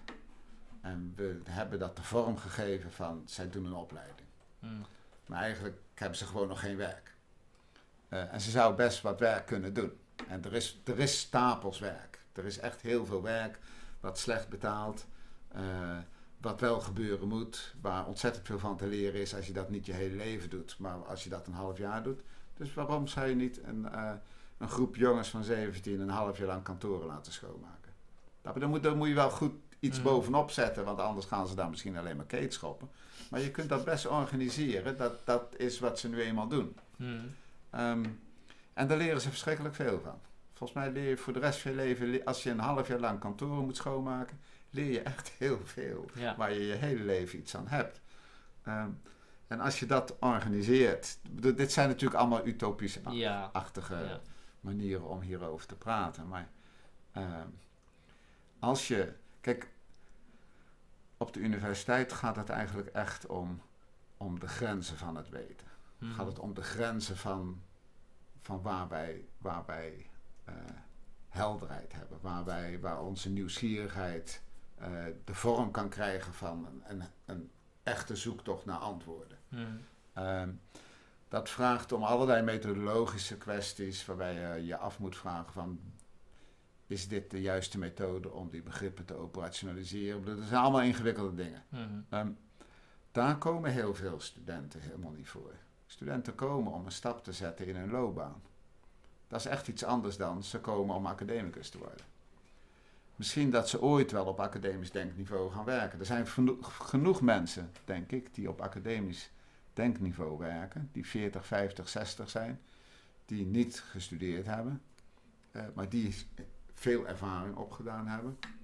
En die dat niveau van kunnen reflecteren op de bronnen van wat je weet, kunnen reflecteren op je veronderstellingen, kunnen reflecteren op je waardeschema's die, die onder de oppervlakte lichten van wat jij aan het doen bent of van wat in een bepaalde institutie normaal gevonden wordt. Mhm. Dat zijn academische vaardigheden. Maar het is zo lastig om die aan jongens en meisjes van 1920 te gaan geven, die nog helemaal niet snappen waar dat voor nodig is. Kenleren is een Ja. heel gek vak. Ja. In het begin snap je echt helemaal niet waar dat, wat, wat dat voor een vak is. Maar als je wat verderop bent in het leven en wat vaker gezien hebt dat veronderstellingen eh, op begrippenkaders gebouwd zijn, waarvan die begrippenkaders misschien helemaal niet zo helder zijn of zo stabiel zijn als ze lijken, dan ga je snappen wat je met die vragen moet. Ja. Dan ga je, eh, dan ga je academische verlangens ontwikkelen of een academische urgentie merken. Ja. Je, noemt, je noemt ook in je boek het idee van dat we een abstracte ontwikkeling van cognitieve vermo- vermogens aan het toepassen zijn op, op Ja. jongeren. Ja. Eh, zonder dat ze een idee hebben hoe dat zich verhoudt tot. Dus we trekken theorie en praktijk uit elkaar. En Ja. abstractie en concreetheid trekken we op een gekke manier uit elkaar. eh, En de, de, de, de aloude eh, vraag van, eh, van scholieren, maar dit ga ik toch niet gebruiken in mijn leven. Of wat heb Ja. ik hier nou, hier nou aan? Ja. En daar hebben we vaak niet echt een goed antwoord op. nee. En, en het is wel een echte goede vraag. Ja, Dus als ik hier niks aan heb. En, en natuurlijk kun je. eh, maar aan de andere kant, om even een voorbeeld te noemen. ja, Ik heb in principe niks aan de kennis dat tektonische platen bewegen in de wereld. Maar ik vind het wel fijn dat ik, dat ik het weet. ja. ja, dus dat kan. Dus, het- dus, dus in. in ehm, dus er zijn, er zijn ontzettend veel manieren om mensen eh, ergens voor te fa- gefascineerd te krijgen. Dus Mhm. wie weet dat ik nog nooit van die tektonische platen gehoord had en dat ik dat helemaal niet wist en dat jij mij daarover begint. Of er zijn allerlei andere dingen, snap je? Een, een taal waarin, eh, wat ik erg fascinerend vind, een taal in, eh, ergens in een, een eh, het is volgens mij in Chili ergens. Dus een oude Indi Indi Indianentaal, of ik weet niet of dat dan correct woord is, maar eh, ehm, daarin zijn de, is de relatie tot de toekomst en het verleden is andersom dan bij ons. Dus wij zeggen, er ligt een mooie dag voor ons. Mhm. En zij zeggen over de dag die gaat komen, dus het is, stel dat het ochtends vroeg is, ze zeggen, er ligt een mooie dag achter ons. Is dat een grammaticaal iets? Of? Nee, dat is dus, en dat is diep conceptueel. En dat heeft te maken met dat eh, zij denken, het verleden dat kun je zien. Dus het verleden is voor je, Ja, want daar heb je al zicht op. ja. De toekomst ligt achter je, want daar heb je geen niet. idee van. Eh, en dat hebben ze heel consequent, zit dat in die taal. Dus alle metaforen, die klappen dat om. Achterstevoren. Ja, en, als ik, en, en jij zegt achterstevoren en zij zeggen natuurlijk dat wij dit achterstevoren Ja, hebben. En zij snappen niet hoe wij als het ware het verleden niet zien, omdat wij op de toekomst gericht zijn. En, Ja, en dat kan dus, dus nu ik erover begin, het zou kunnen dat je denkt, dat is fascinerend. inderdaad. Nooit over nagedacht. Goed dat ik het weet. Eh, dus die manieren om elkaar... Ik weet, ik weet trouwens, ik weet niet hoe, hoe, hoeveel je over deze talen weet, maar wat zouden zij, hoe zouden zij reageren als je zegt, maar je leeft naar de toekomst toe? Ja, zij, zij leven eh, van het verleden af. zouden Oh. ze zeggen. Eh, het is heel consequent, is als het ware, het perspectief is andersom. Ja, En, het, en, het, en als je eenmaal snapt dat dat echt een perspectief is wat gewoon omklapt in de tijd, is het niet eens zo heel moeilijk om het je voor te stellen. ja, Als het ware net als dat je leert fietsen door achteruit te trappen. ja. Het zou best kunnen dat dat, snap je? Dus het Ja. is een kleine omdraaiing, maar het opent een heel nieuwe kijk op hoe wij ons verhouden tot toekomst en verleden. Eh, dus het kan heel interessant zijn om te verkennen. En die tektonische platen ook. En er is van alles wat interessant is. Ehm, maar niet iedereen zal die tektonische platen interessant vinden. Mhm. Eh, dus wat het belangrijk is voor een mentor, voor- zoals ik dan hè, dus, eh, eh, de, de ouderen, de volwassenen noemen in de, in de sfeer van het voortgezet onderwijs, die zoekt naar waar die als het ware jou in, jouw fascinatie kan raken. Zodat jij enthousiast kan worden voor dingen waarvan hij misschien zelf niet enthousiast wordt. Maar waarvan hij ziet dat jij daar enthousiast van wordt. En Mm. dan kan ik jou doorduwen die kant op. En dan ga je misschien wel een half jaar lang je helemaal in de tektonische platen interesseren. En dan weet je aan het eind. Dat het zou kunnen dat je dan voor eeuwig mist in dit onderwijs. Omdat dat toevallig niet langskwam. Mhm. eh, hoe in de middeleeuwen gereageerd werd op de pest. Ja. Je weet niet eens wat de pest is. Maar stel dat je dat op je twintigste oppikt. Vind je dat misschien wel fascinerend en interessant. Ja. Dus het leren houdt ook nooit op. Dus het idee dat er een basis is die je eerst moet hebben voordat je iets anders kunt. eh, die beperk ik in mijn boek tot je moet een, een eh, eh, volwaardig, laat ik maar even volwaardig zeggen, je moet een volwaardig lid worden van onze taalgemeenschap. Je moet een stem hebben. Je, Mhm. moet, je moet je uit durven spreken. En als je dat eenmaal kunt en vragen durft te stellen op het moment dat je denkt dat er reden is om een vraag te stellen, als je die twee vermogens behoudt, dan heb je daarna helemaal niet zo heel veel onderwijs nodig wat wij eh, beslist aan het begin van het leven aan jou aan zouden moeten bieden. Je houdt niet op. Snap? Als je Ja. voor je vijftigste voor het eerst hoort over tektonische platen, kan dat dan nog Ja. interessant worden. Je hebt niet iets belangrijks gemist. Het probleem waar we ook wel mee zitten natuurlijk, is dat we... Kijk, alles dit, wordt betaald door, al, dit alles wordt betaald door belasting. Eh, Ja. En we hebben op de een of andere manier wel de zekerheid nodig dat die belasting zo snel mogelijk in ieder geval terugbetaald gaat worden. Of dat dit, dit kind... Dat weet ik niet. Dus eh, we zijn met heel veel mensen. Nou, ik weet niet, ik zeg niet dat dat conceptueel zo het geval moet zijn, maar Nee. het is het geval Ja, dat... het eh, is het geval dat er heel veel geld is voor onderwijs. Ja. Ja. En dat op de een of andere manier de volgende generaties ook geld moeten hebben voor het onderwijs. En volgens mij wordt dat nu zo georganiseerd dat oké, we investeren heel veel in jou. ehm, met de gedachte dat jij dadelijk weer belasting in het potje gaat gooien. En zo gaan we eindeloos door of whatever. Ja. Ja, zou dat de constructie zijn? Ik begrijp nooit zo heel veel van geld. Dus ik weet niet of dat het idee is. Eh, dus wij vinden onderwijs belangrijk. Wij vinden het belangrijk dat, dat wij hebben daar heel veel geld voor over met Mm. elkaar. Echt heel veel. Ehm, dat kan je op allerlei manieren verdelen. Hoe Mm. dat nu verdeeld wordt is lang niet allemaal goed inzichtelijk. Mhm. Ehm, dat we het allemaal verdelen aan het begin van de levens, vind ik dus een heel dom idee. Daar gaat het laatste hoofdstuk van het boek over. Dat, eh, dat het zou kunnen dat jij pas op je veertigste, je bent, bent op je twaalfde of dertiende bij een smid gaan werken. En Mhm. eh, jaren en jaren werk je en, en je hebt je wat ontwikkeld in die smederij. En je kunt mooie hekken maken en weet ik veel wat en nog wat andere dingen. Ehm, en, eh, en stel dat jouw vader wordt, eh, die wordt dement of die krijgt Parkinson of die krijgt iets anders. En je, en je, je komt in een, in een mantelzorgcircuit terecht. En Mhm. je gaat je afvragen, hoe doe ik dat eigenlijk menslievend? Of weet ik veel wat voor vragen komt. Waarom zou je dan niet de kans krijgen om te zeggen van oké, nou ga ik psychologie studeren of ik ga, ga eh, psychiatrische verpleegkunde studeren. Eh, en dan neem ik twee of drie jaar de tijd voor. En ik Mhm. ga niet meer werken in die, eh, in die smederij, maar ik gebruik nu mijn onderwijsgeld. Daar ben je mijn Ja. idee, heb je dat onderwijsgeld Ja. dan? Dus dat hebben we bewaard. We hebben dat niet uit hoeven geven aan jongeren die op hun twintigste nog helemaal niet weten wat ze willen, maar die gaan wij volladen met, met managementboeken of met communicatietheorie dingen of met, met psychologische uh, abstractheden waar ze niks mee kunnen of waar, ze, waar ze denken van nou laten we dit maar studeren, want dan kan ik straks nog alles. Dus we gooien nu heel veel geld volgens mij weg op een manier waarvan we maar moeten hopen dat je daar iets aan hebt. Uh, terwijl als je dat geld zou bewaren voor als jij echt een keer iets te weten wil komen, of echt een keer een vaardigheid wil ontwikkelen. Stel dat je, snap je dat je, je krijgt, je hebt Omdat ik dan 20 jaar aan extra belastinggeld kwijt ben geraakt. Ik denk dat dat, dat een probleem is hier, want de, de houding die we hier aannemen is eentje, oké, wat is het beste voor, voor dat kind? In Mhm. de termen van dat kind zelf en van, dat, van die persoon Mhm. zelf, van dat mens zelf. Maar ik weet niet of dat in het maken van beleid en in het vormen van onderwijs, dat dat de eh, meting van succes is. Zeg maar, daar ben ik argwanend voor, of dat het geval is.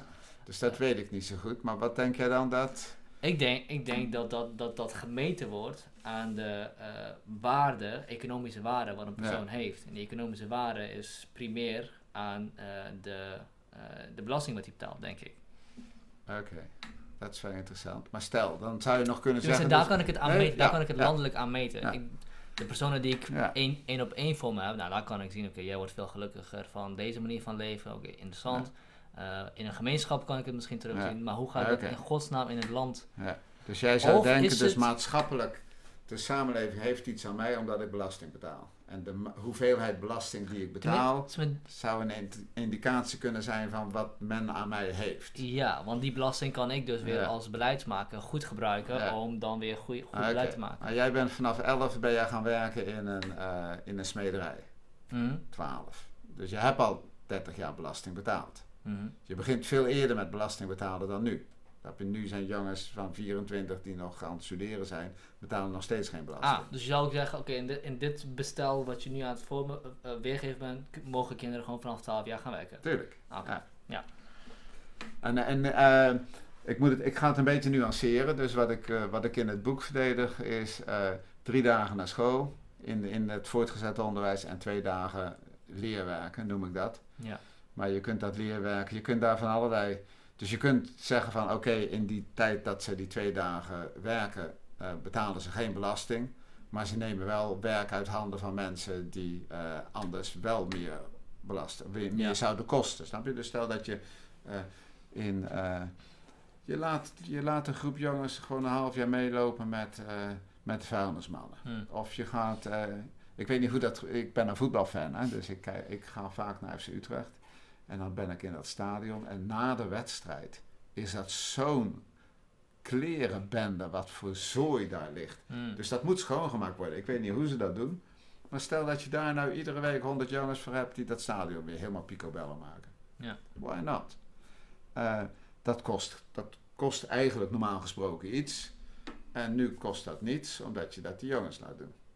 Ehm, dus ik, ik zeg niet vanaf 12 eh, zijn ze twee dagen per week ergens aan het werk, waardoor ze belasting betalen. Hm. Maar ze nemen twee dagen per week werk uit handen van mensen, of wat werk wat anders blijft liggen. Of, enzovoorts. Ja, ja. En daar kan je best wat, snap je, daar wil ik wel graag veel coaches omheen zetten.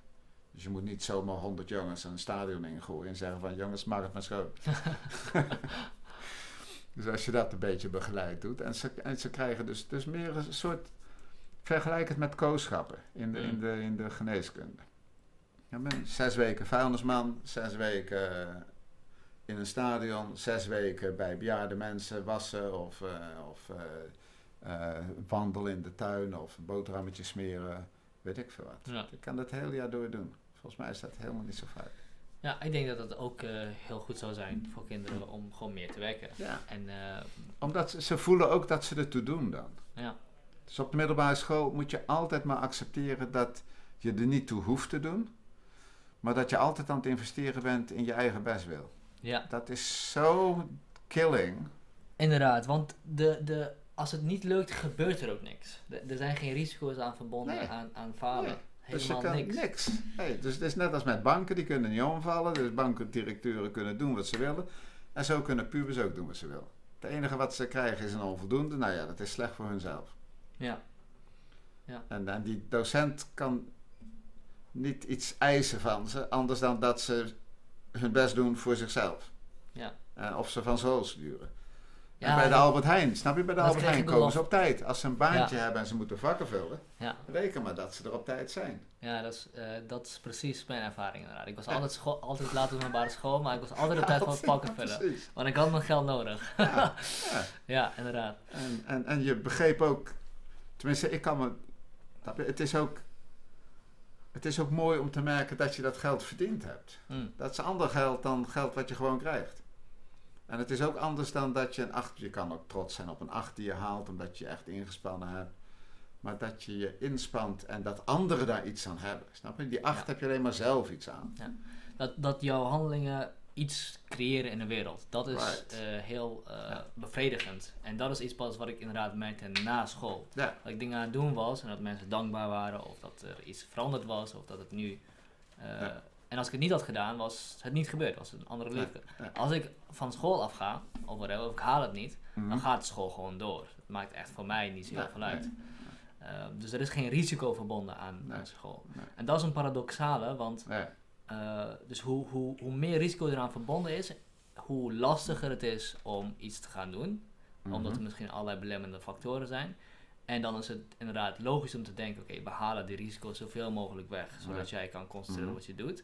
Maar wat er dan gebeurt is dat dat wat je aan het doen was, de, die opleiding, verliest een hele waarde. Ja. Dat is iets wat ik Ja. ook merk met mijn ouders heel erg. hè? Die gekke paradox. Ja, dat merk ik heel erg bij mijn ouders. Eh, die hebben zoiets van, nou, wij komen naar Nederland. Wij zorgen ervoor dat je op een goede school naar school kan. We zorgen dat al die problemen niet bestaan. Het enige wat jij hoeft te doen, is te leren voor je tentamens en meer Ja, niet. ja. En dan doe ik het niet. Om- Ja, Omdat ik niet begrijp wat de, wat de waarde, wat, wat de waarde of wat, wat, wat daarachter zit. Want er, dat, dat zijn geen risico's aan verbonden. nee. Het gevaar is dan wel, wil, wil je- zou je dan pleiten dat we die, die- dat, dat, dat onderwijs risicovoller maken? Zou je dat zeggen? Ja, ja. Dus ik heb in. eh, Betekent wel dat meer kinderen uit gaan vallen. nou ja, uitvallen. Eh, dus je moet je afvragen wat je bedoelt met uitvallen. Mm. Eh, maar een, een slogan die ik heel graag gebruik is: vallen is het begin van opstaan. Mm. Dus als je nooit gevallen bent, dan heb je ook niet leren opstaan. Dus dat kinderen uit, uitvallen vind ik echt het goede woord niet. Dus, maar dat kinderen hun neus stoten, dat kinderen risico's nemen en dat die risico's eh, slecht uitpakken, Mm. dat is helemaal niet zo erg. Dat is ontzettend leerzaam. Eh, dus je leert ook echt van je fouten. En, en als wij organiseren dat jij nooit fouten hoeft te maken, dan leer je eigenlijk niks. Bedoel, dit, is, dit, is het, Ja. eh, dit is eigenlijk een eh, behoorlijk belangrijk onderwijskundig principe. Je leert iets omdat je iets fout doet. Wat wij nu doen met al die tussentoetsjes, is dat we het helemaal plaveien voor je om te voorkomen dat je fouten maakt. Eh, dan leer je dus gewoon niks. Ja. Dat is dus eigenlijk heel gek dat we het, het onderwijskundig zo organiseren dat we het leren om zeep helpen.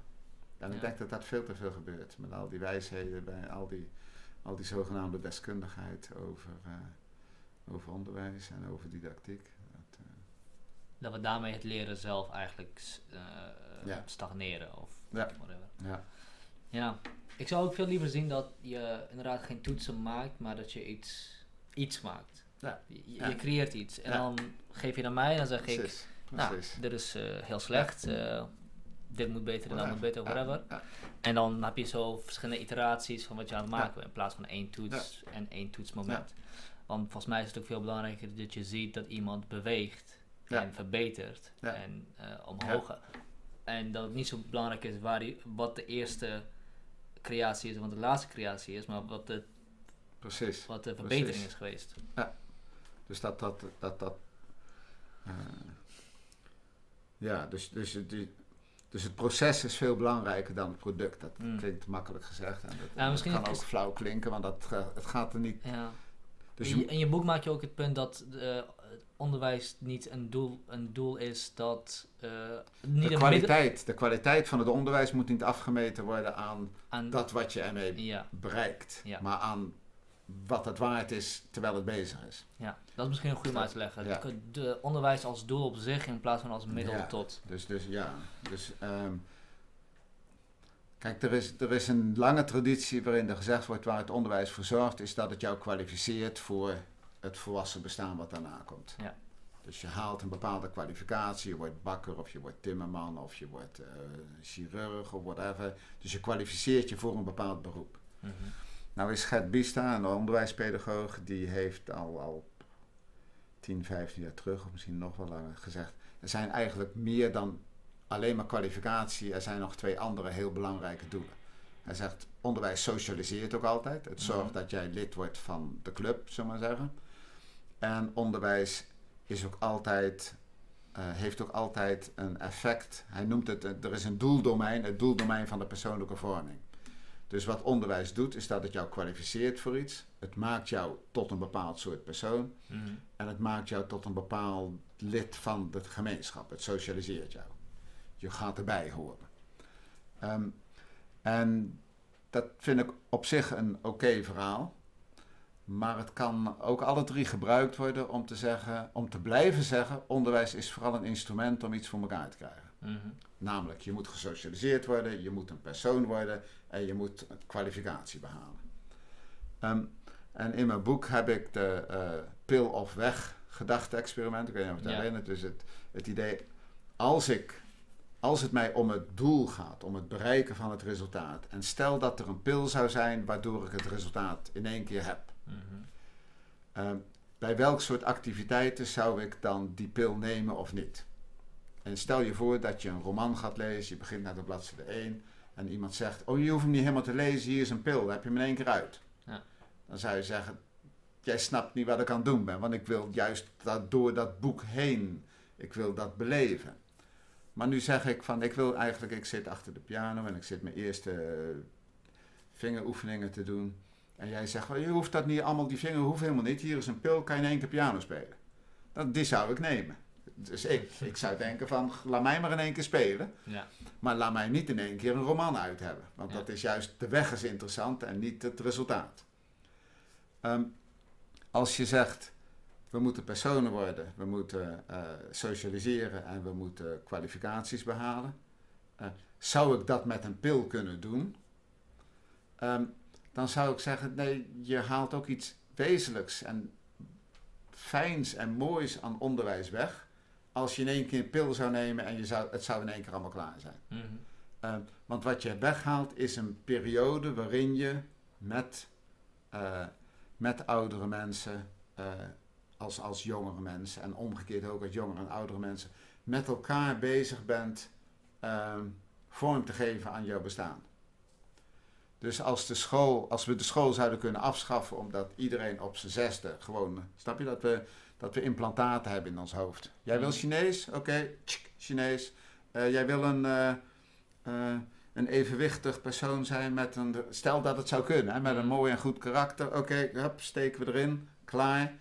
Ehm, dan zou om te beginnen het leven natuurlijk zinloos worden. Mhm. Want dan zou je zeggen, wil je een mooi leven gehad hebben? Oké, tsk, erin, nu weg. Nee, je wil juist dat geploeter onderweg wil je hebben. Mhm. Ehm, en dat geploeter is niet per se zo mooi en belangrijk omdat je het doel wil bereiken, maar omdat dat geploeter zelf belangrijk is. Dus in het boek, ik gebruik ook dat onderscheid tussen schilderen en dansen. Als je schildert, gaat het je om een schilderij, wat je aan het eind hebt, en dan is het schilderen klaar. En als je danst, gaat het alleen maar om het dansen zelf. Je hebt niet aan het eind een dans. Als je stopt Ja. met dansen, is die weer weg. Ja. Dus de inspanning is zelf zijn eigen bevrediging en zijn eigen doel. En ik verdedig dat dat eigenlijk een mooi beeld voor onderwijs is. Dus onderwijs is een activiteit waar oudere en jongere mensen in lerende en docerende verhoudingen op elkaar betrokken zijn, waar de een je probeert uit te dagen om iets te leren en de ander probeert dingen voor elkaar te krijgen die eerst nog niet kunnen. En die interactie is op zichzelf mooi, zoals dansen.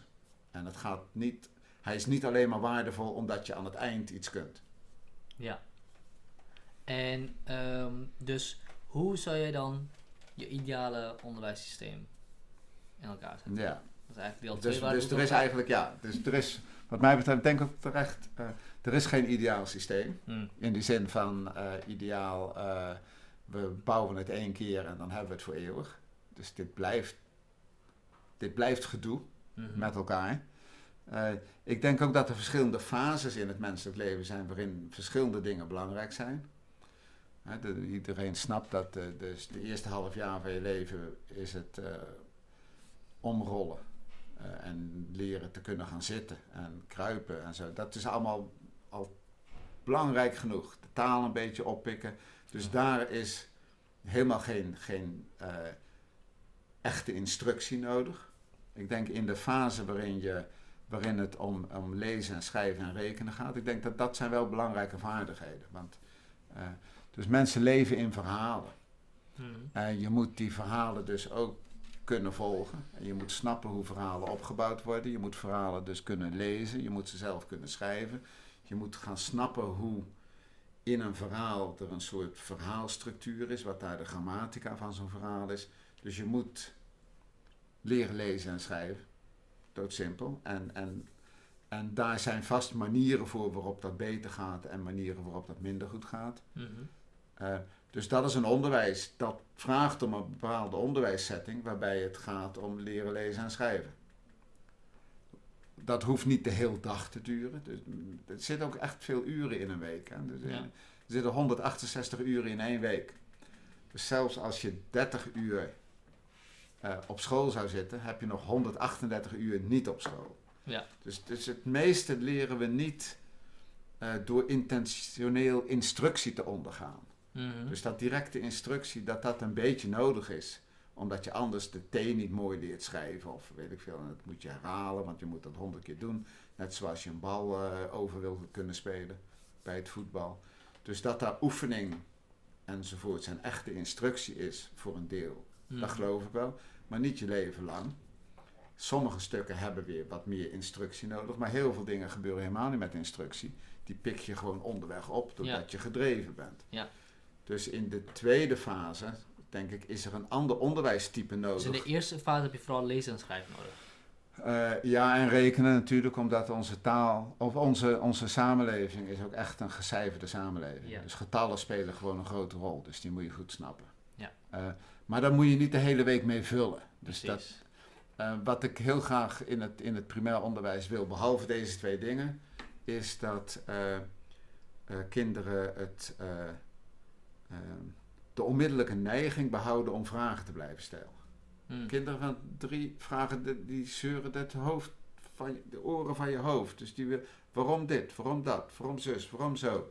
Eh, waarom dit het goede antwoord is op een vraag, is een soort, is een, is een vraag die op heel veel plekken eh, zinnig is en nodig blijft. Mhm. Dus als ik zeg 2 plus 2 is 4, dan, moet jij, dan mag je van mijn part een half jaar lang vragen: waarom nou 4? Op een gegeven moment snap je de structuur van getallen en dan vraag je dat niet meer. Ja. Maar als ik zeg, Of je eh, accepteert gewoon dat het zo is. ja, maar, maar ik denk dat iets meer dan accepteren nodig is. Je moet ook Ja. snappen waarom je het accepteert. Nou, wat ik bedoel is dat dat ook, ook vast wel eens vaak zo gaat. Dat je heel Ja. vaak een vraag stelt en dat er geen antwoord komt. En dat je dan denkt, ja, blijkbaar. Nee, dat kan. Ja. Ja. Maar dat is wel jammer, want je, dus, dus ik wil graag dat eh, eh, antwoorden accepteren is te weinig. Je, Hmm. wil de, je wil ook snappen waarom de antwoorden de antwoorden zijn. Ja. Eh, en er zijn heel veel domeinen in het menselijk bestaan waarin antwoorden contested, be- betwist blijven. Ja. Waarin, dus als ik zeg van je moet, je moet eigenlijk minder suiker eten, dat is gezond.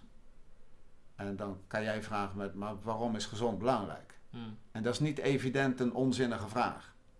Dus ik wil ook het vragend vermogen van kinderen in leven houden in die, in die eerste primaire onderwijs. Mhm. Dus lezen, schrijven, rekenen.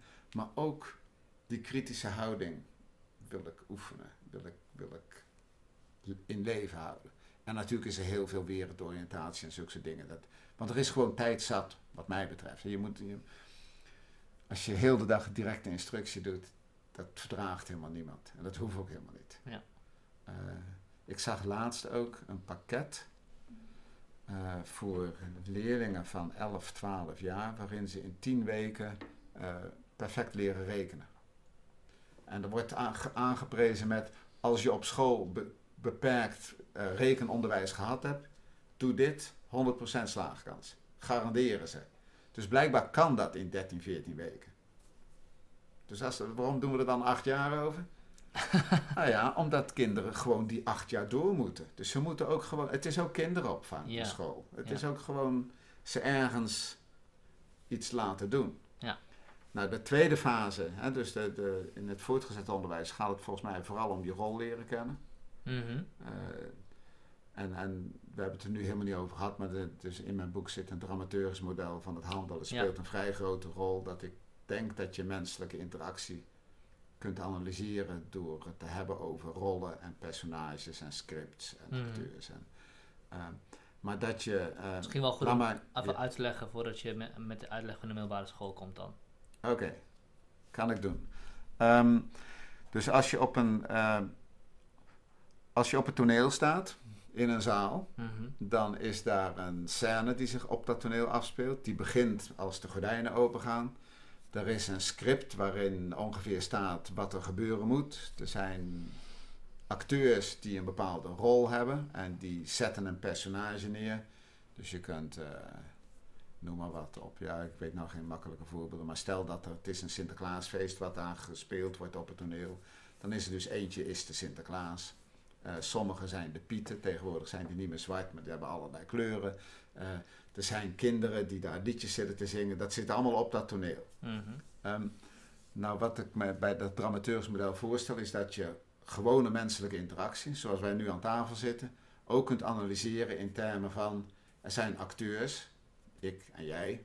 Eh, wij zetten personages neer. Ik ben de persoon die een boek geschreven heeft. Jij bent de journalist die daar vragen over stelt. Mhm. Dat zijn rollen die wij op ons nemen. Er is een script. Het script zegt nu dat we eh, niet ineens gaan fluiten of niet ineens de kamer uitlopen, niet hard met kopjes op tafel. Eh, dus dat zijn wat regels. Maar hoe het gesprek precies verloopt, dat staat niet veel over in het script. Mhm. Eh, ik heb natuurlijk een boek geschreven, dus ik weet wat ik ongeveer vertellen moet. Jij hebt het gelezen, dus jij weet wat je ongeveer vragen moet. Mhm. En zo improviseren we door dit toneelstuk heen. Ehm, af en toe raak jij kwijt van je rol, of, of ik raak kwijt van mijn rol, dus dan kan er iets van rolafstand ontstaan. Eh, waarbij ik denk, wil die nu dat ik dit ga zeggen? En, en, en jij, jij zit af te vragen, zal ik nu dit gaan vragen of niet? Dus je verhoudt je tot je eigen rol. Mhm. Eh, en dat doen we, dat doe je ook als je bij je oom in de, in de smederij werkt. Je krijgt daar een rol, je bent de jongste bediende, je moet de hele dag lopen en draven en allemaal spullen aanreiken. Maar als je dan eenmaal 20 of 22 bent, dan gaat er wel wat afstand komen tot jouw rol van jongste bediende die de hele tijd met spulletjes. ja, dan mag ik mijn En- neefje laten rennen. Precies, dan laat je je neefje rennen en dan ben je zelf iemand anders geworden daar. Ehm, en dat vereist ook dat jouw oom, die van wie die zaak is, als het ware zijn eigen rol herdefinieert. Mhm. Omdat jij er nu tussen loopt als niet meer de jongste bediende, enzovoorts. Ja. Dus die rollen veranderen ook door de tijd heen, doordat in die scenario's steeds andere dingen gebeuren. Nou, wat ik eh, in het boek betoog dat in, de, in, de, in het voortgezet onderwijs gebeurt, is dat je zicht krijgt op welke rollen zijn er eigenlijk allemaal in een Mhm. samenleving en in, in concrete interactie. En welke rol is de rol die mij past. Ja. Waarbij eh, het mij passen niet een soort naadloos één op één is, zoals eh, eh, het zijn geen vormpjes die voor elkaar bestemd zijn, Mhm. maar dat ontwikkelt zich ook. Dus je, je, je zit in een vriendengroep en, eh, en je gaat bijvoorbeeld een, een, een avondje stappen en, en dan blijkt dat jij de hele tijd het snelste nieuw idee hebt. Van, oh, zullen we naar dat café gaan? Of zullen we, zullen we deze film gaan doen? Of ik heb eigenlijk wel zin in Italiaans. En dan zegt iedereen, oh ja, nee, Italiaans, dat is juist leuk. Eh, En dan ontwikkel je de, een bepaalde positie in die groep. En het kan ook zijn dat je de meeloper bent. Of dat je. En, en je verhouden tot die rollen is iets wat we allemaal zo in de middelbare schooltijd langzaam doen. Maar waar nooit educatief op ingezet wordt. Ja, want die rollen, rolverdeling die gebeurt. Ja, die gebeurt alleen die buiten gebeurt. de schoolklas. Of tenminste, Ja. Grotendeels buiten de schoolklas. Maar je kunt je ja, in voorstellen. de schoolklas, maar buiten het weten Ja. van de docent om in ieder geval. Ja, precies. Dus buiten, buiten het, eh, het curriculum om, hè, Ja. zoals het dan heet. En ik zou graag willen dat sowieso dat er veel minder curriculum is, maar dat er in de educatieve relatie, dus tussen de mentor en de uh, jongeren, dat daar veel meer ruimte is om rollen uit te proberen, om het mhm. over rollen te hebben. Ehm, zodat je niet alleen maar sluipenderwijs stilletjes merkt dat jij in de vriendengroep uh, de vooroploper bent, of de meeloper, of de susser, of weet ik veel mhm. welke rol je krijgt. Maar dat je ook ehm, in een setting waarin de ruimte is om dat te verkennen, je met je vrienden als het ware kunt praten over waarom ben ik eigenlijk altijd degene die de boel moet sussen. Ja. En hoe, waarom wil jij altijd voorop lopen? Ja. En je kunt dat, als je dat in het wild als het ware laat gebeuren, hè, op een avondje stappen, kan dat, uh, kan dat uit de bocht vliegen. Vrienden krijgen natuurlijk op allerlei manieren krijgen dan ruzie, vinden mhm. elkaar weer op nieuwe manieren terug.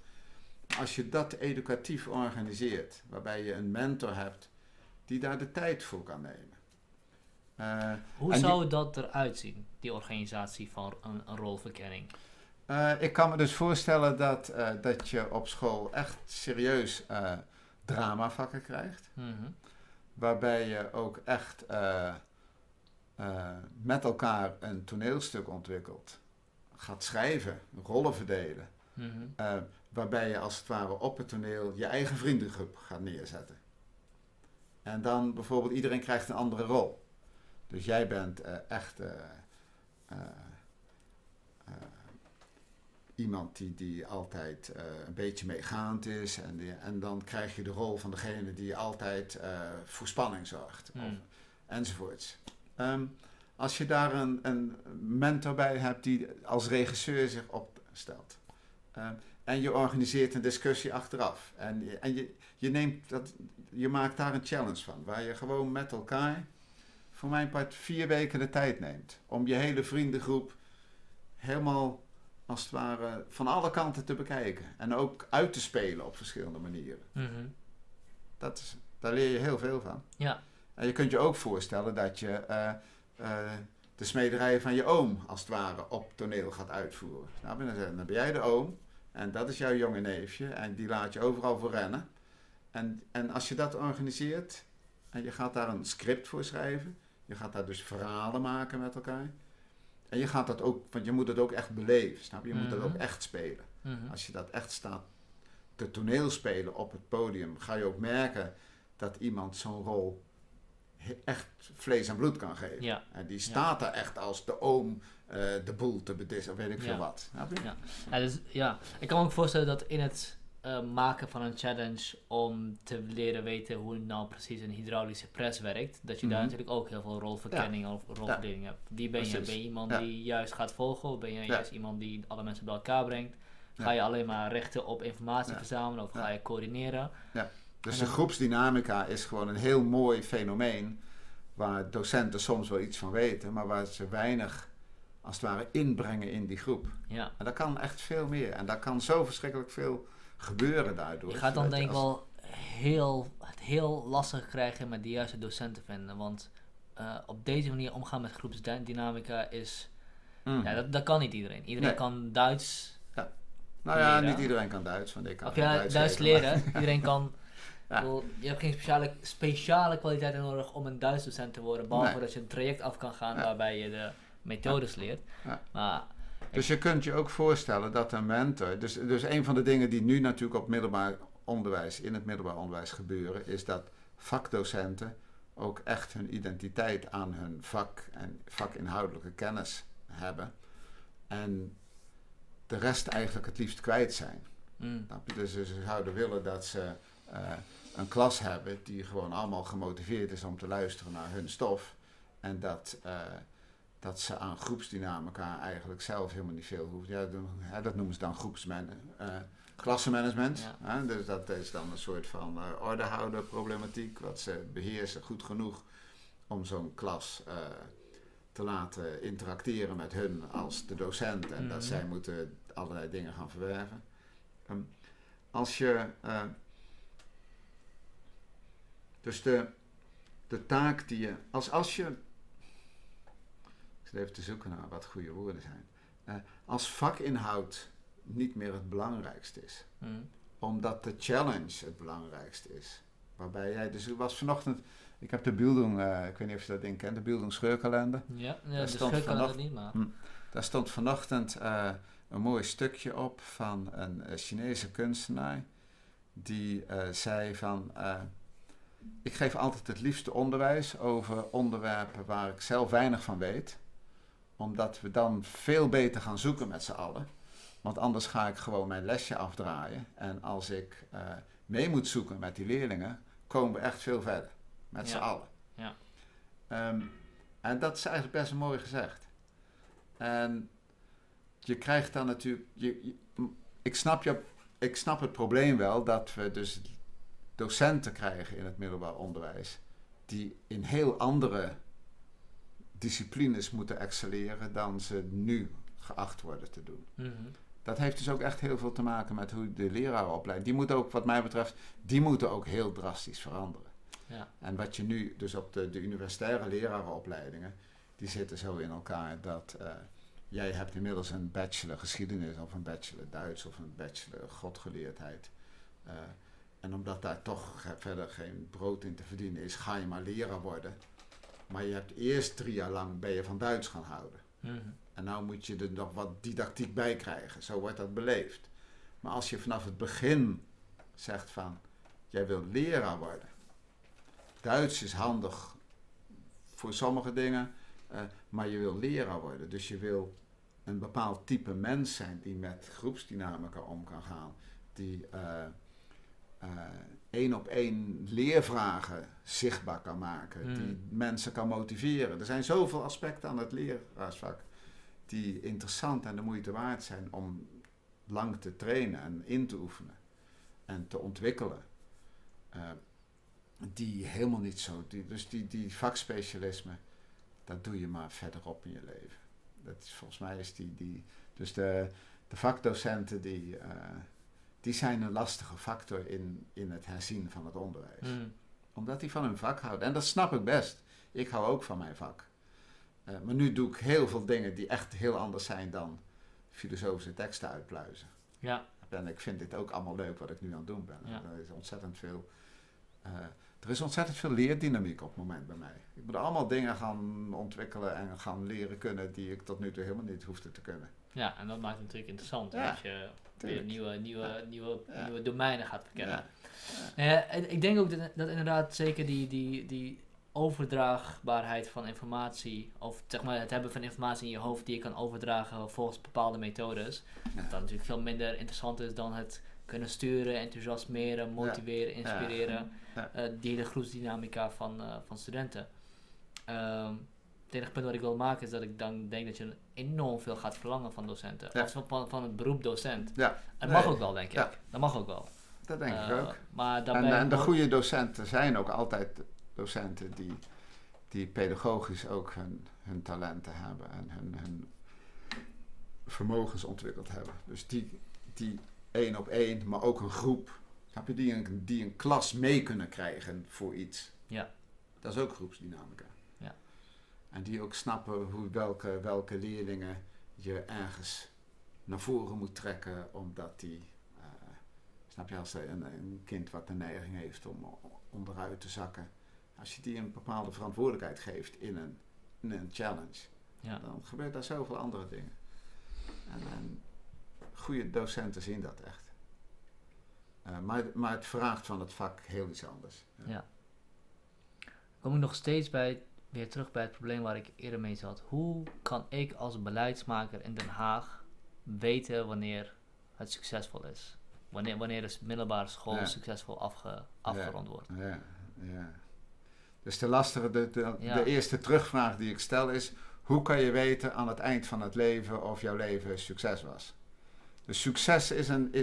het klinkt zo makkelijk, hè? We Mm. moeten weten of iets een succes is. Hmm. Ehm, ja, wanneer is, een, de- wanneer is een voetbalwedstrijd een succes?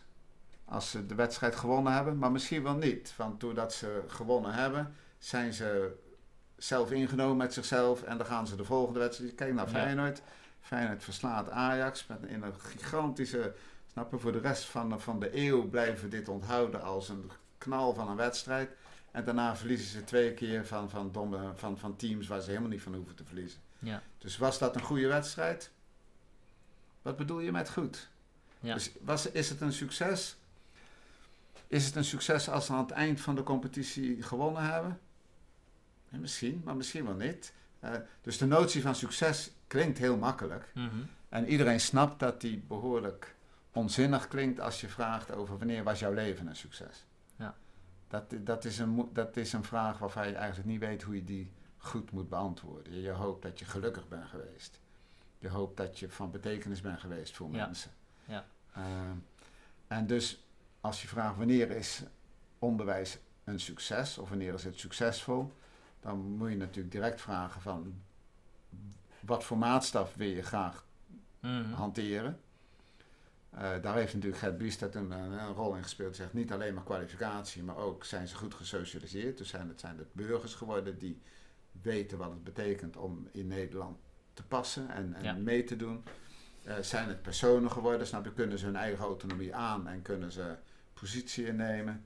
Eh, maar die dingen zijn, en dat wordt dan ook herkend, hè, dus, autonomie, eh, dus persoon zijn en socialisatie zijn heel moeilijk meetbaar. Mhm. Dus daar, dat, dat wordt dan uitgelegd. Hè. Probeer ze serieus. Hè. Dus we hebben nu een nieuwe notie bedacht. We willen dat effecten merkbaar zijn. Oh ja, ja. Zonder, En dan kunnen we dat eigenlijk helemaal niet uitleggen wat we bedoelen, maar we willen dat we er iets van oppikken. Ja. En ik denk eigenlijk dat ik zo naïef wil zijn als te zeggen van het onderwijs is een succes als we met z'n allen zes jaar ouder zijn geworden. en meer is het, meer Ja. hoeft er voor mij niet. Dus je wordt niet zomaar zes jaar ouder. Als je zes jaar lang stilstaat, gaat er vanzelf iets bewegen. Ja, Ehm, en als we ouder worden, de, de reden dat ik die vraag stel is omdat... eh, want ik ben het volledig met je eens. Alleen Mhm. een beleidsmaker moet iets hebben om beslissingen over te nemen. ja, Of zeg je hier van, ah, die beleidsmaker moet helemaal geen beslissing Nee. overnemen. Die moet gewoon luisteren naar wat docenten zeggen. Dat kan Eh, natuurlijk ook. Ja, dat is, dat is nog weer veel complexer. Maar, Want wat eh, je... Wat dus je ik denk dat beslissingen niet zo heel belangrijk zijn. Oké. Want wat je, op de, nog, nog een reden waarom ik die vraag stel. Wat, wat, je nu aan het, eh, wat je nu aan het voorstellen bent, haalt eigenlijk de, eh, de, de radertjes en de knopjes waar die beleidsmaker op kan besluiten, haalt hij gewoon weg. Ja. En, En behoorlijk radicaal. en behoorlijk radicaal, betekent ook een stuk macht gaat, gaat daar weg, een stuk eh, legitimatie van die, van die positie of van dat hele systeem wat we Ja. in elkaar gezet Ja. hebben. Ja. Als je daar geen vervanging voor hebt, of in ieder geval geen alternatief, of je, je kan mensen niet in een zwart gat gooien. Dat, of ze gaan niet in een zwart gat springen. Dat is, dat is meer mijn punt. Ja, ze zullen er niet gauw inspringen. Eh, dus, dus je moet voorkomen dat het eruit ziet als een zwart gat. Eh, maar het is op zich niet zo heel erg om mensen in een zwart gat te gooien. Eh, er is. eh, ehm, maar ik snap je kwestie, ik snap het wel. Dus wij zijn, wij zijn zo gewend om, eh, om te denken dat we dit domein kunnen. eh, dat we in dit domein kunnen sturen. Dat we in dit domein. eh, de samenleving met z'n allen een bepaalde kant op kunnen laten gaan. Mm. Maar dat zijn. Ja, dus ik ben niet zo van het besturen. Dus ik vergelijk plagerig. Ik weet niet of het in het boek staat, misschien wel niet. Maar ik vergelijk bestuurders nog wel eens plagerig met. eh, dat zijn kinderen die achter in de auto zitten met zo'n plastic stuurtje. en die dan doen alsof zij meesturen met hun vader en moeder die het doen. Ehm, ehm, tegelijkertijd denk ik dat bestuurders eh, zijn wel, snap je, eh, als ze, wat, wat ze wel kunnen doen is in de groepsdynamiek iets betekenen. Hmm. Dus een schoolleider die zijn docententeam mee kan nemen en zeggen van, dit is, wat, dit is een challenge die we aangaan, we gaan hier iets van maken. Eh, die zal ook zeggen van, ik kan dit niet alleen, we kunnen dit echt alleen maar met elkaar. Mhm. Maar dit is een verhaal wat ik interessant vind om te leven, om, om Ja. voor te leven. Of, ehm, en bestuurders, of eh, dus, nee, niet bestuurders, maar beleidsmakers. Mensen die denken dat ze kunnen sturen. Dat, dus, op een bepaalde manier moet, wat mij betreft ook, de- maar dit is allemaal veel te groot hoor, maar ik ga het toch zeggen. Eh, de politiek moet ook helemaal opnieuw uitgevonden Ja. worden. Want wat, wat politici doen, is dat ze kunnen sturen door geld verdelen en door regelgeving. ja. En geldverdeling en regelgeving gaan het echte werk niet doen. Ik bedoel, je- En dat weten ze eigenlijk ook wel, want ze moeten draagvlak creëren, dus ze moeten achter de rug om, moeten ze proberen dingen voor elkaar te krijgen. Eh, dus echte besluiten worden volgens mij pas genomen als eigenlijk het draagvlak er is en ze niet echt meer genomen hoeven te worden Hm. als besluit. Eh, dus vandaar dat ik. eh, dus ik heb het eerste exemplaar aangeboden aan Lisa Westerveld Hm. eh, van GroenLinks, Tweede Kamerlid. En daarbij heb ik ook verteld waarom wil ik nou toch dit boek de politiek inbrengen.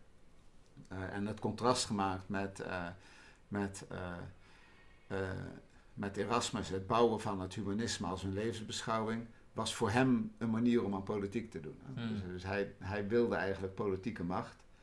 En hij dacht, de enige manier waarop ik dat kan hebben, is door de nieuwe kroonprins, Karel V, een opvoedingsboek te sturen.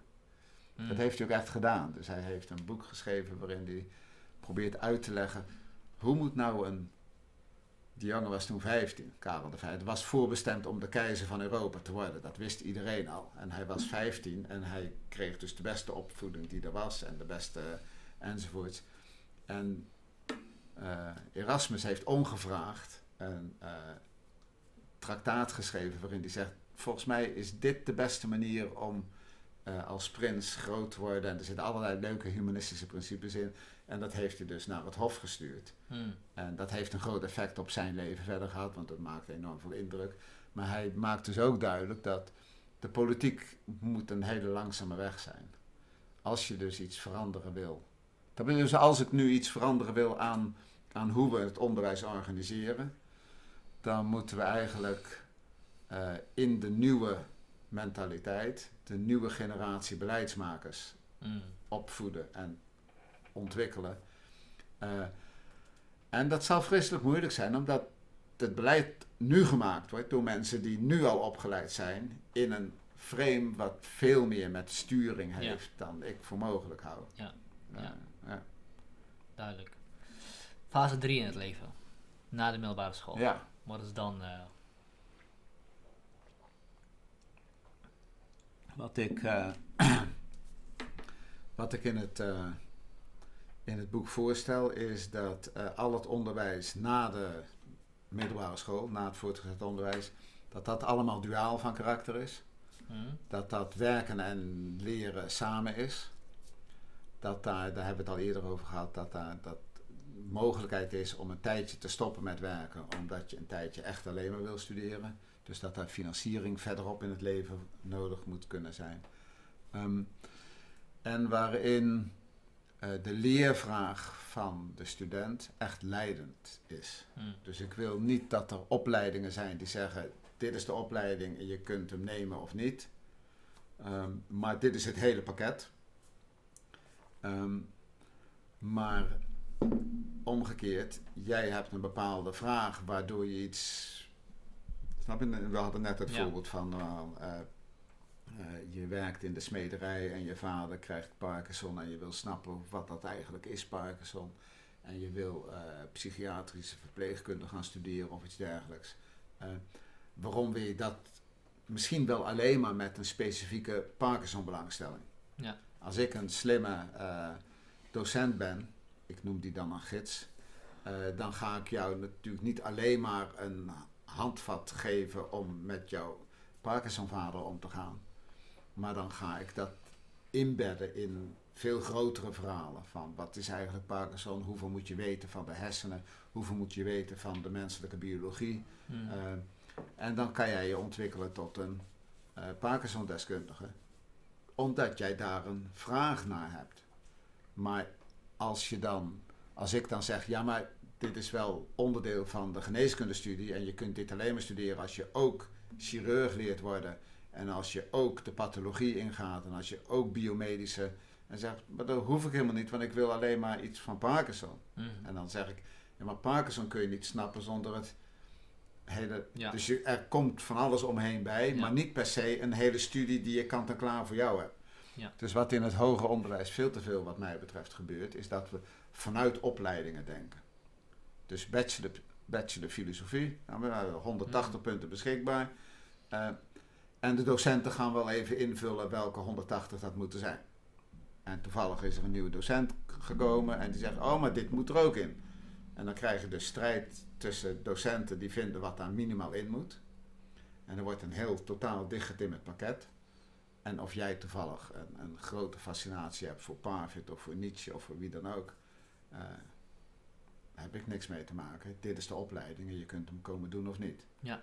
In mijn duale traject is het dus echt duaal. Dus je doet daarnaast ook, je komt alleen maar naar filosofie omdat je op een of andere manier in je werk met een filosofische kwestie in aanraking gekomen bent.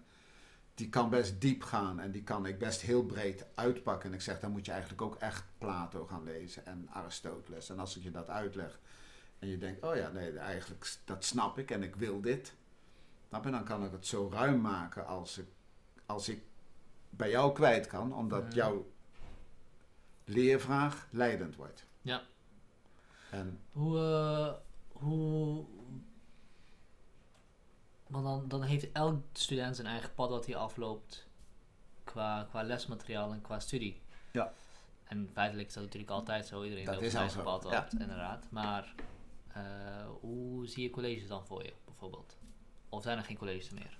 Oh, je kan je best colleges voorstellen natuurlijk. Eh, want je kan je best voorstellen dat er eh, eh, genoeg belangstellenden zijn om een of ander college te komen luisteren. Hmm. Maar colleges zijn, ik denk dat colleges wel een beetje verleden tijd dingen zijn, Hmm. omdat die allemaal online beschikbaar zijn. Ja. Dus er zijn heel veel verhalen die jij interessant zou vinden. Stel dat jij met je Parkinson belangstelling komt. Eh, en er zijn fantastische colleges over Parkinson te vinden. Of over de, de biochemie van de hersenen of weet ik veel wat er allemaal precies gebeurt. Die kan je allemaal gaan eh, beluisteren. Eh, maar je zal ook willen doorpraten over die materie met andere studenten die ook geïnteresseerd zijn. Je zal nooit de enige zijn natuurlijk. Hmm. Eh, er, zijn heel veel, er zal heel veel overlap zijn. En er zal heel gemakkelijk groepen gevormd kunnen worden. Daar ga ik eigenlijk wel van uit. Eh, ja, vertel verder over hoe, wat er nog meer belangrijk is in die, eh, in die fase. Eh, verder niet zoveel. Kijk, één, één zorg die er natuurlijk echt wel is. Hè. Er zijn, dus in, in, in het boek heb ik een paar zorgen waarvan ik denk van het, de financiering moet op orde zijn. Ook de verhouding tussen beroepsveld en de opleiding. Ehm, snap je, als jij, als jij hersenchirurg wordt, of, of neuroloog, of, eh, eh, of, of advocaat, dat is natuurlijk een beroepsgroep met een beroepsprofiel die zegt van dan moet je in ieder geval dit en dit en dit en dit allemaal. Je? Kan niet zomaar eh, alleen maar dit kleine beetje, omdat jouw leervraag nou eenmaal alleen maar dat kleine beetje is. Eh, dus de beroepsgroepen die gaan natuurlijk best een rol spelen. Als jij geïnteresseerd bent in de advocatuur en je hebt een echte leervraag omdat jouw oom eh, onterecht veroordeeld is of weet ik veel wat, snap je? Of, of omdat eh, dat je ergens werkt eh, en, en jullie hebben met elkaar een brug gebouwd en die is ingestort en nu komt er een grote schadeclaim en dat heeft jouw juridische belangstelling gewekt. Mhm. Dan kan je daarin verdiepen. Maar er zijn natuurlijk beroepsgroepen die zeggen: als jij wil functioneren als advocaat van dat bedrijf, dan zijn dit de eisen waar je aan Ja. moet voldoen. ja. Dus die eisen blijven er natuurlijk voor allerlei beroepen. ja. Heb je een, constructeur van bruggen, moet natuurlijk ook gewoon zijn, zijn vakkennis Ja. hebben. aantal dingen. Ga je hiermee juist niet de marktwerking in de, in de universiteiten, in het hoger onderwijs, in de hand werken? Want dan ga je in principe grote corporaties meer macht geven over hoe bepaalde eh, opleidingen eruit zouden moeten zien. Nou, dat hoeft niet. Hè? Dus, dus daar zit ik wel. eh, ehm, dus ik heb vorige week. De, de grootste werkgever in principe, Mhm. die heeft dan gewoon echt heel veel macht om te zeggen, kijk, eh, een vereniging van managers of whatever. Die kunnen heel sterk zeggen, nou, om Mhm. een manager te zijn, moet het bedrijfskunde zo en zo Stel. eruit zien. Stel. Eh, vermoedelijk zal de grootste werkgever, dat is die denk ik nu ook al, de overheid zijn. Mhm. Ik denk echt dat de overheid de grootste werkgever is van Nederland. Ehm, En dus stel dat je bij gemeenten, eh, dat je daar, eh, dus stel dat je overal, want het lijkt een beetje op traineeship, hè, waar ik het Mhm. over heb. Dus stel dat je hebt een traineeship bij een bank en je hebt een traineeship bij een of andere grote commerciële, whatever, chemische industrie of zo. En je hebt traineeships bij de gemeente. Eh, en bij die bank zeggen ze, het is allemaal leuk en aardig. Ze mogen hier van alles komen leren, één dag in de week, snap je? Dus stel dat het een duaal traject is. En ik vind het prima dat een bankmedewerker zich blijft ontwikkelen. Dat faciliteert de bank. In mijn systeem is daar ook financiering vanuit eh, de overheid mogelijk op een of andere manier. Dat dat voor een deel van de bankpersoneel eh, ook echt eh, die derde fase van dat onderwijs in kan. Eh, dus die gaan zich ontwikkelen en, en de bank zegt, ja, we hebben alleen maar me- behoefte aan mensen die kunnen coderen en die, eh, whatever, iets wat slim is voor de bank. Ehm, dan zou je binnen, binnen de banksector misschien, dan, je moet dan manoeuvreren wat je daar, wat je daar kwijt kunt. Nou, je Mhm. kunt natuurlijk voorstellen dat, want, eh, dat eh, de educatieve gidsen, zoals ik ze noem, die daar dan binnen zo'n bank werken, niet per se aan de bank, eh, eh, alleen maar aan de bank verantwoording verschuldigd zijn. Mhm. Eh, hoe je dat precies moet uitpakken, dat weet ik allemaal niet. Maar ik kan me voorstellen dat, dat de banken een stem zullen hebben in het onderwijsaanbod binnen de bank. Ja. Maar je kunt je bij de gemeente gemakkelijk voorstellen dat het onderwijsaanbod daar totaal anarchistisch kan zijn of totaal open. Gemeenten hebben namelijk alleen maar belangstelling bij mensen die, die goede burgers zullen zijn. Niet per Mhm. se brave ambtenaren die eh zoveelste kleine beslissing kunnen nemen op het zoveelste niveau. Maar gewoon mensen die snappen waarom er ambtenaren zijn in, de- in Nederland. Ja. Eh, dus in de non-profit sector denk ik dat er heel veel duale trajecten mogelijk zijn die helemaal niet nadelig zijn. Eh, maar het zal een grotere strijd zijn, want ik wil natuurlijk ook dat neoliberale klimaat helemaal uit de wereld. Eh, Vertel. nee, nee, dat gaan we nu niet meer vertellen. daar, word ik te, daar word ik te suf voor om dat te doen. En dat, is, dat heeft ook niks met mijn boek te maken. Ja. Maar, eh, nee, Ehm, de, de leervraag moet ook leidend zijn, dat zei je ook. Ja. Eh, wat wel het geval is, ik neem mezelf dan wel alweer als voorbeeld. De eerste, ik had pas een leervraag na vier jaar filosofie studeren. Ja. Dus wat doe je dan met een grote groep studenten die binnenkomt? ja, die komt dus niet binnen. Want die heeft geen leervraag. Eh, Ja. En, en dus, de, dus de suggestie dat jij pas na vier jaar studeren een leervraag hebt, Hm? eh, is iets anders dan de suggestie dat jij pas na vier jaar een leervraag had. En Wat- als je die, wat, wat, wat- nog een keer.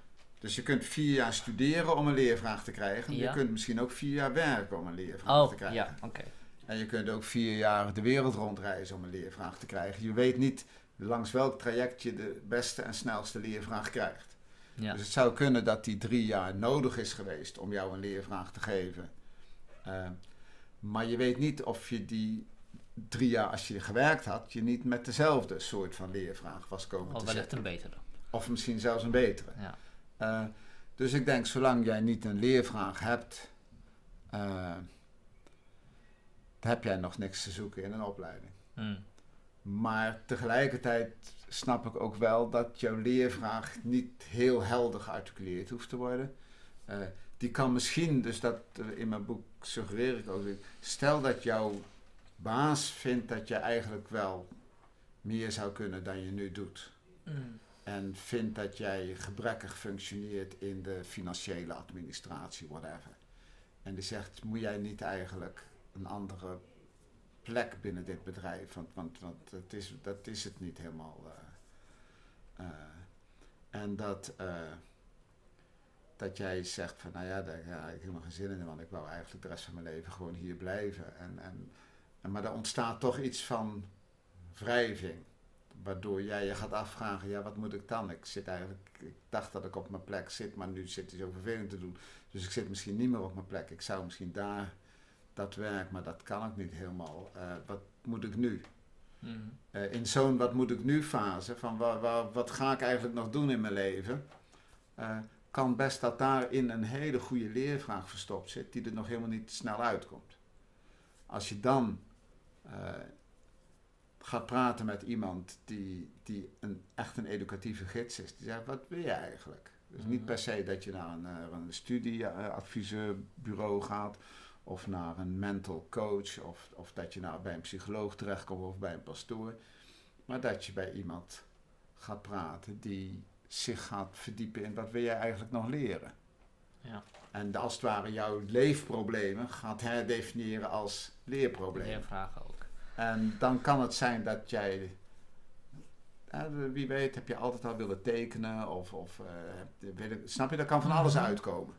Eh, dus het kan ook de vorm van, van professionele onrust zijn, of niet meer op je plek zitten, of, of ambitie hebben voor hogerop. Ja. En niet weten hoe die ambitie, hoe je zomaar daarheen durft te solliciteren. Of, er zijn heel veel manieren waarop een leervraag wel kan zijn, terwijl het er eigenlijk nog niet lijkt te zijn. Ja, ja. Wat denk je dat er... eh, want hoe ik me voorstel is dat eh, er bepaalde dingen in de wereld veranderd zijn, waardoor de onderwijssysteem zoals we hem nu voorstellen niet meer adequaat is. Wat, wat denk je dat, dat die veranderingen zijn geweest, waardoor dit niet meer adequaat is? Ja. Ehm.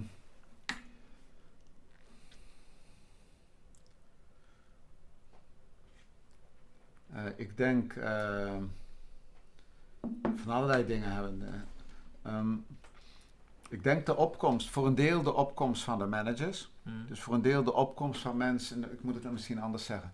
De, de, de opkomst van een samenleving die eh, zo risico mogelijk mijden, risicomijdend mogelijk is.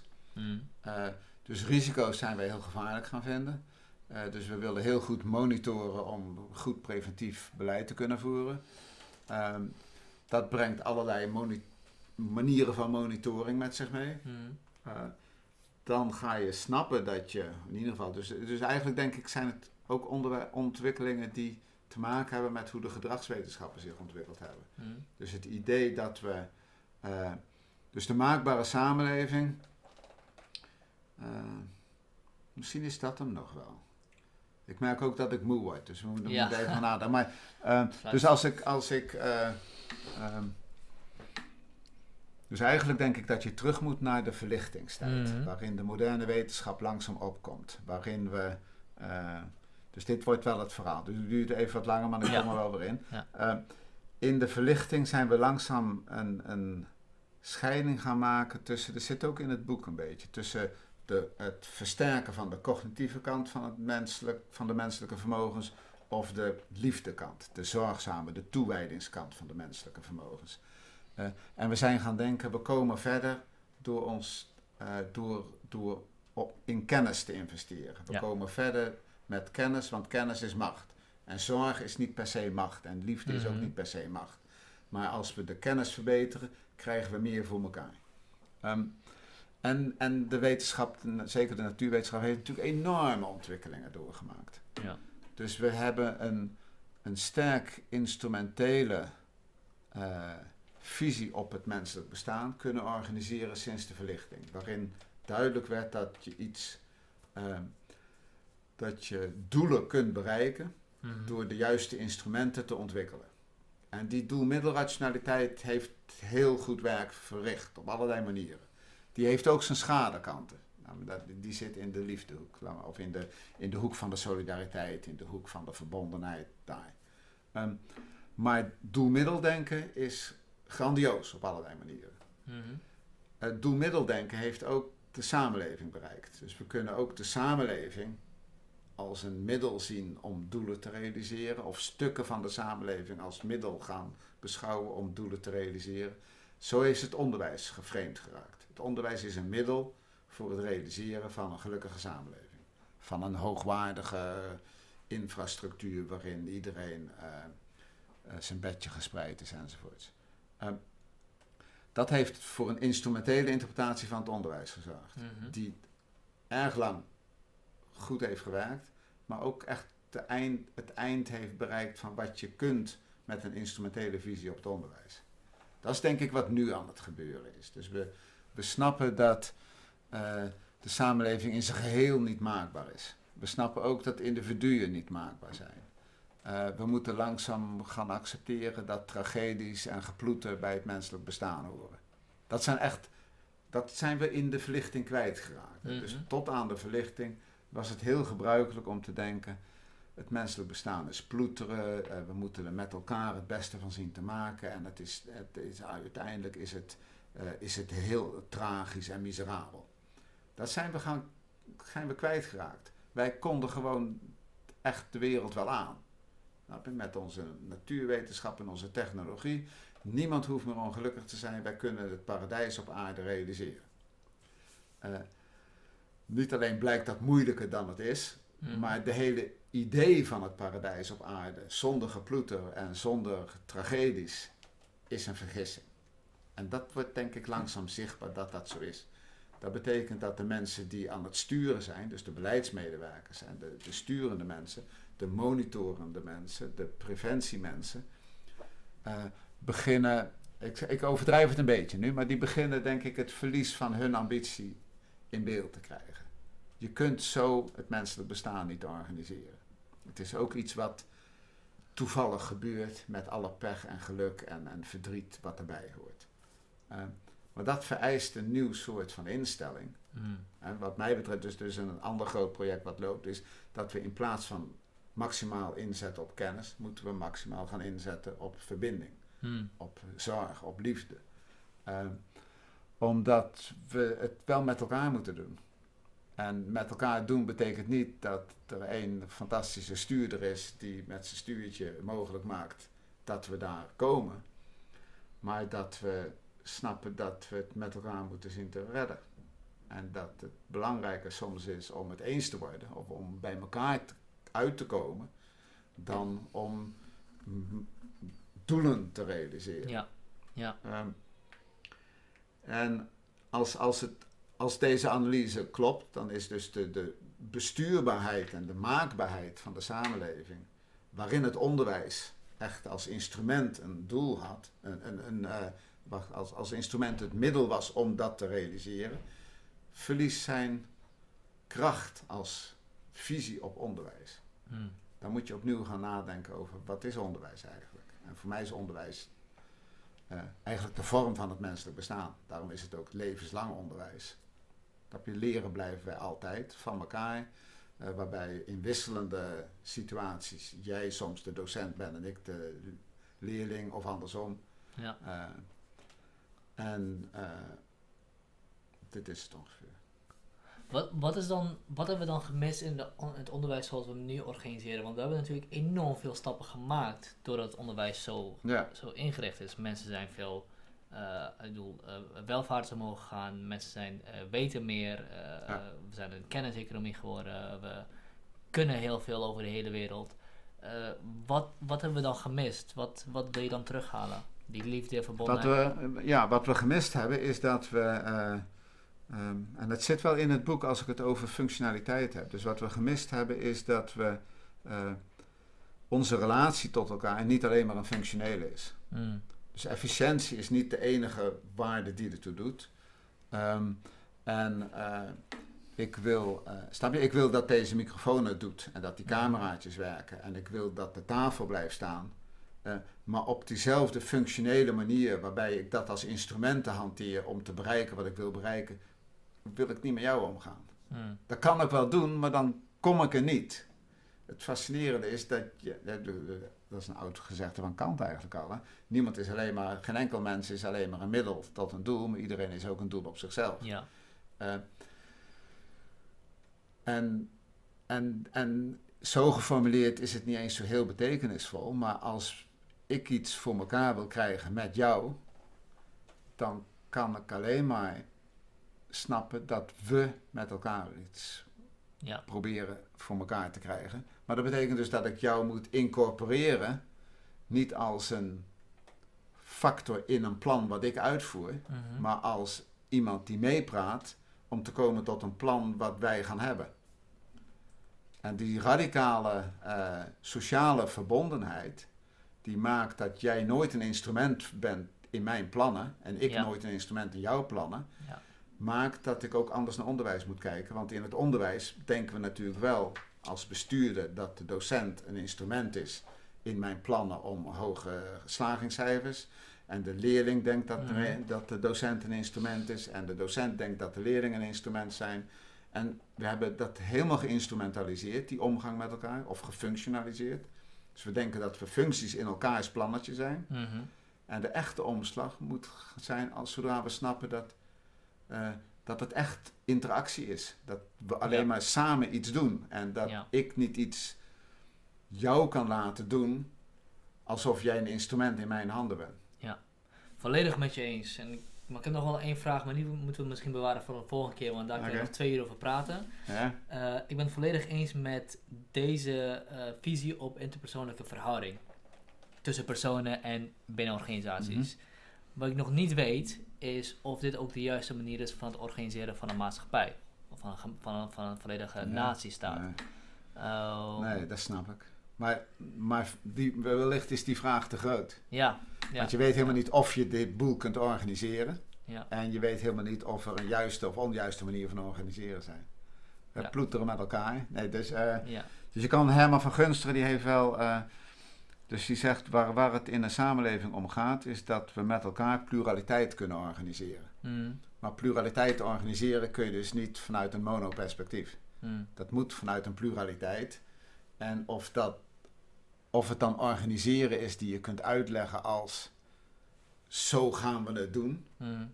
is al te veel gezegd misschien. Het gebeurt. Ja, ja. En, het is, en, en het gebeurt is te weinig gezegd. ja. Ik denk dat dat wel een kernpunt is van, van wat je ook Ja. zegt. Dat eh, al het georganiseerd wat we doen, heeft misschien veel minder effect dan we zouden willen. En heel veel Denken. onbedoelde bijeffecten. En heel veel onbedoelde effect. Top. Ben je nog een vraag, Jason? Nee, het klinkt heel herkenbaar eigenlijk. Ik moet ondertussen ook heel nodig plassen. Kan Ja. dat ergens? Gaan we afsluiten, Jan. ja. Dankjewel. Ehm super interessant. Dankjewel dat je kwam. Mooi. Ja, dankjewel Yes. voor, eh, voor de gelegenheid. Ja, graag gedaan. Leuk. Nu kun je.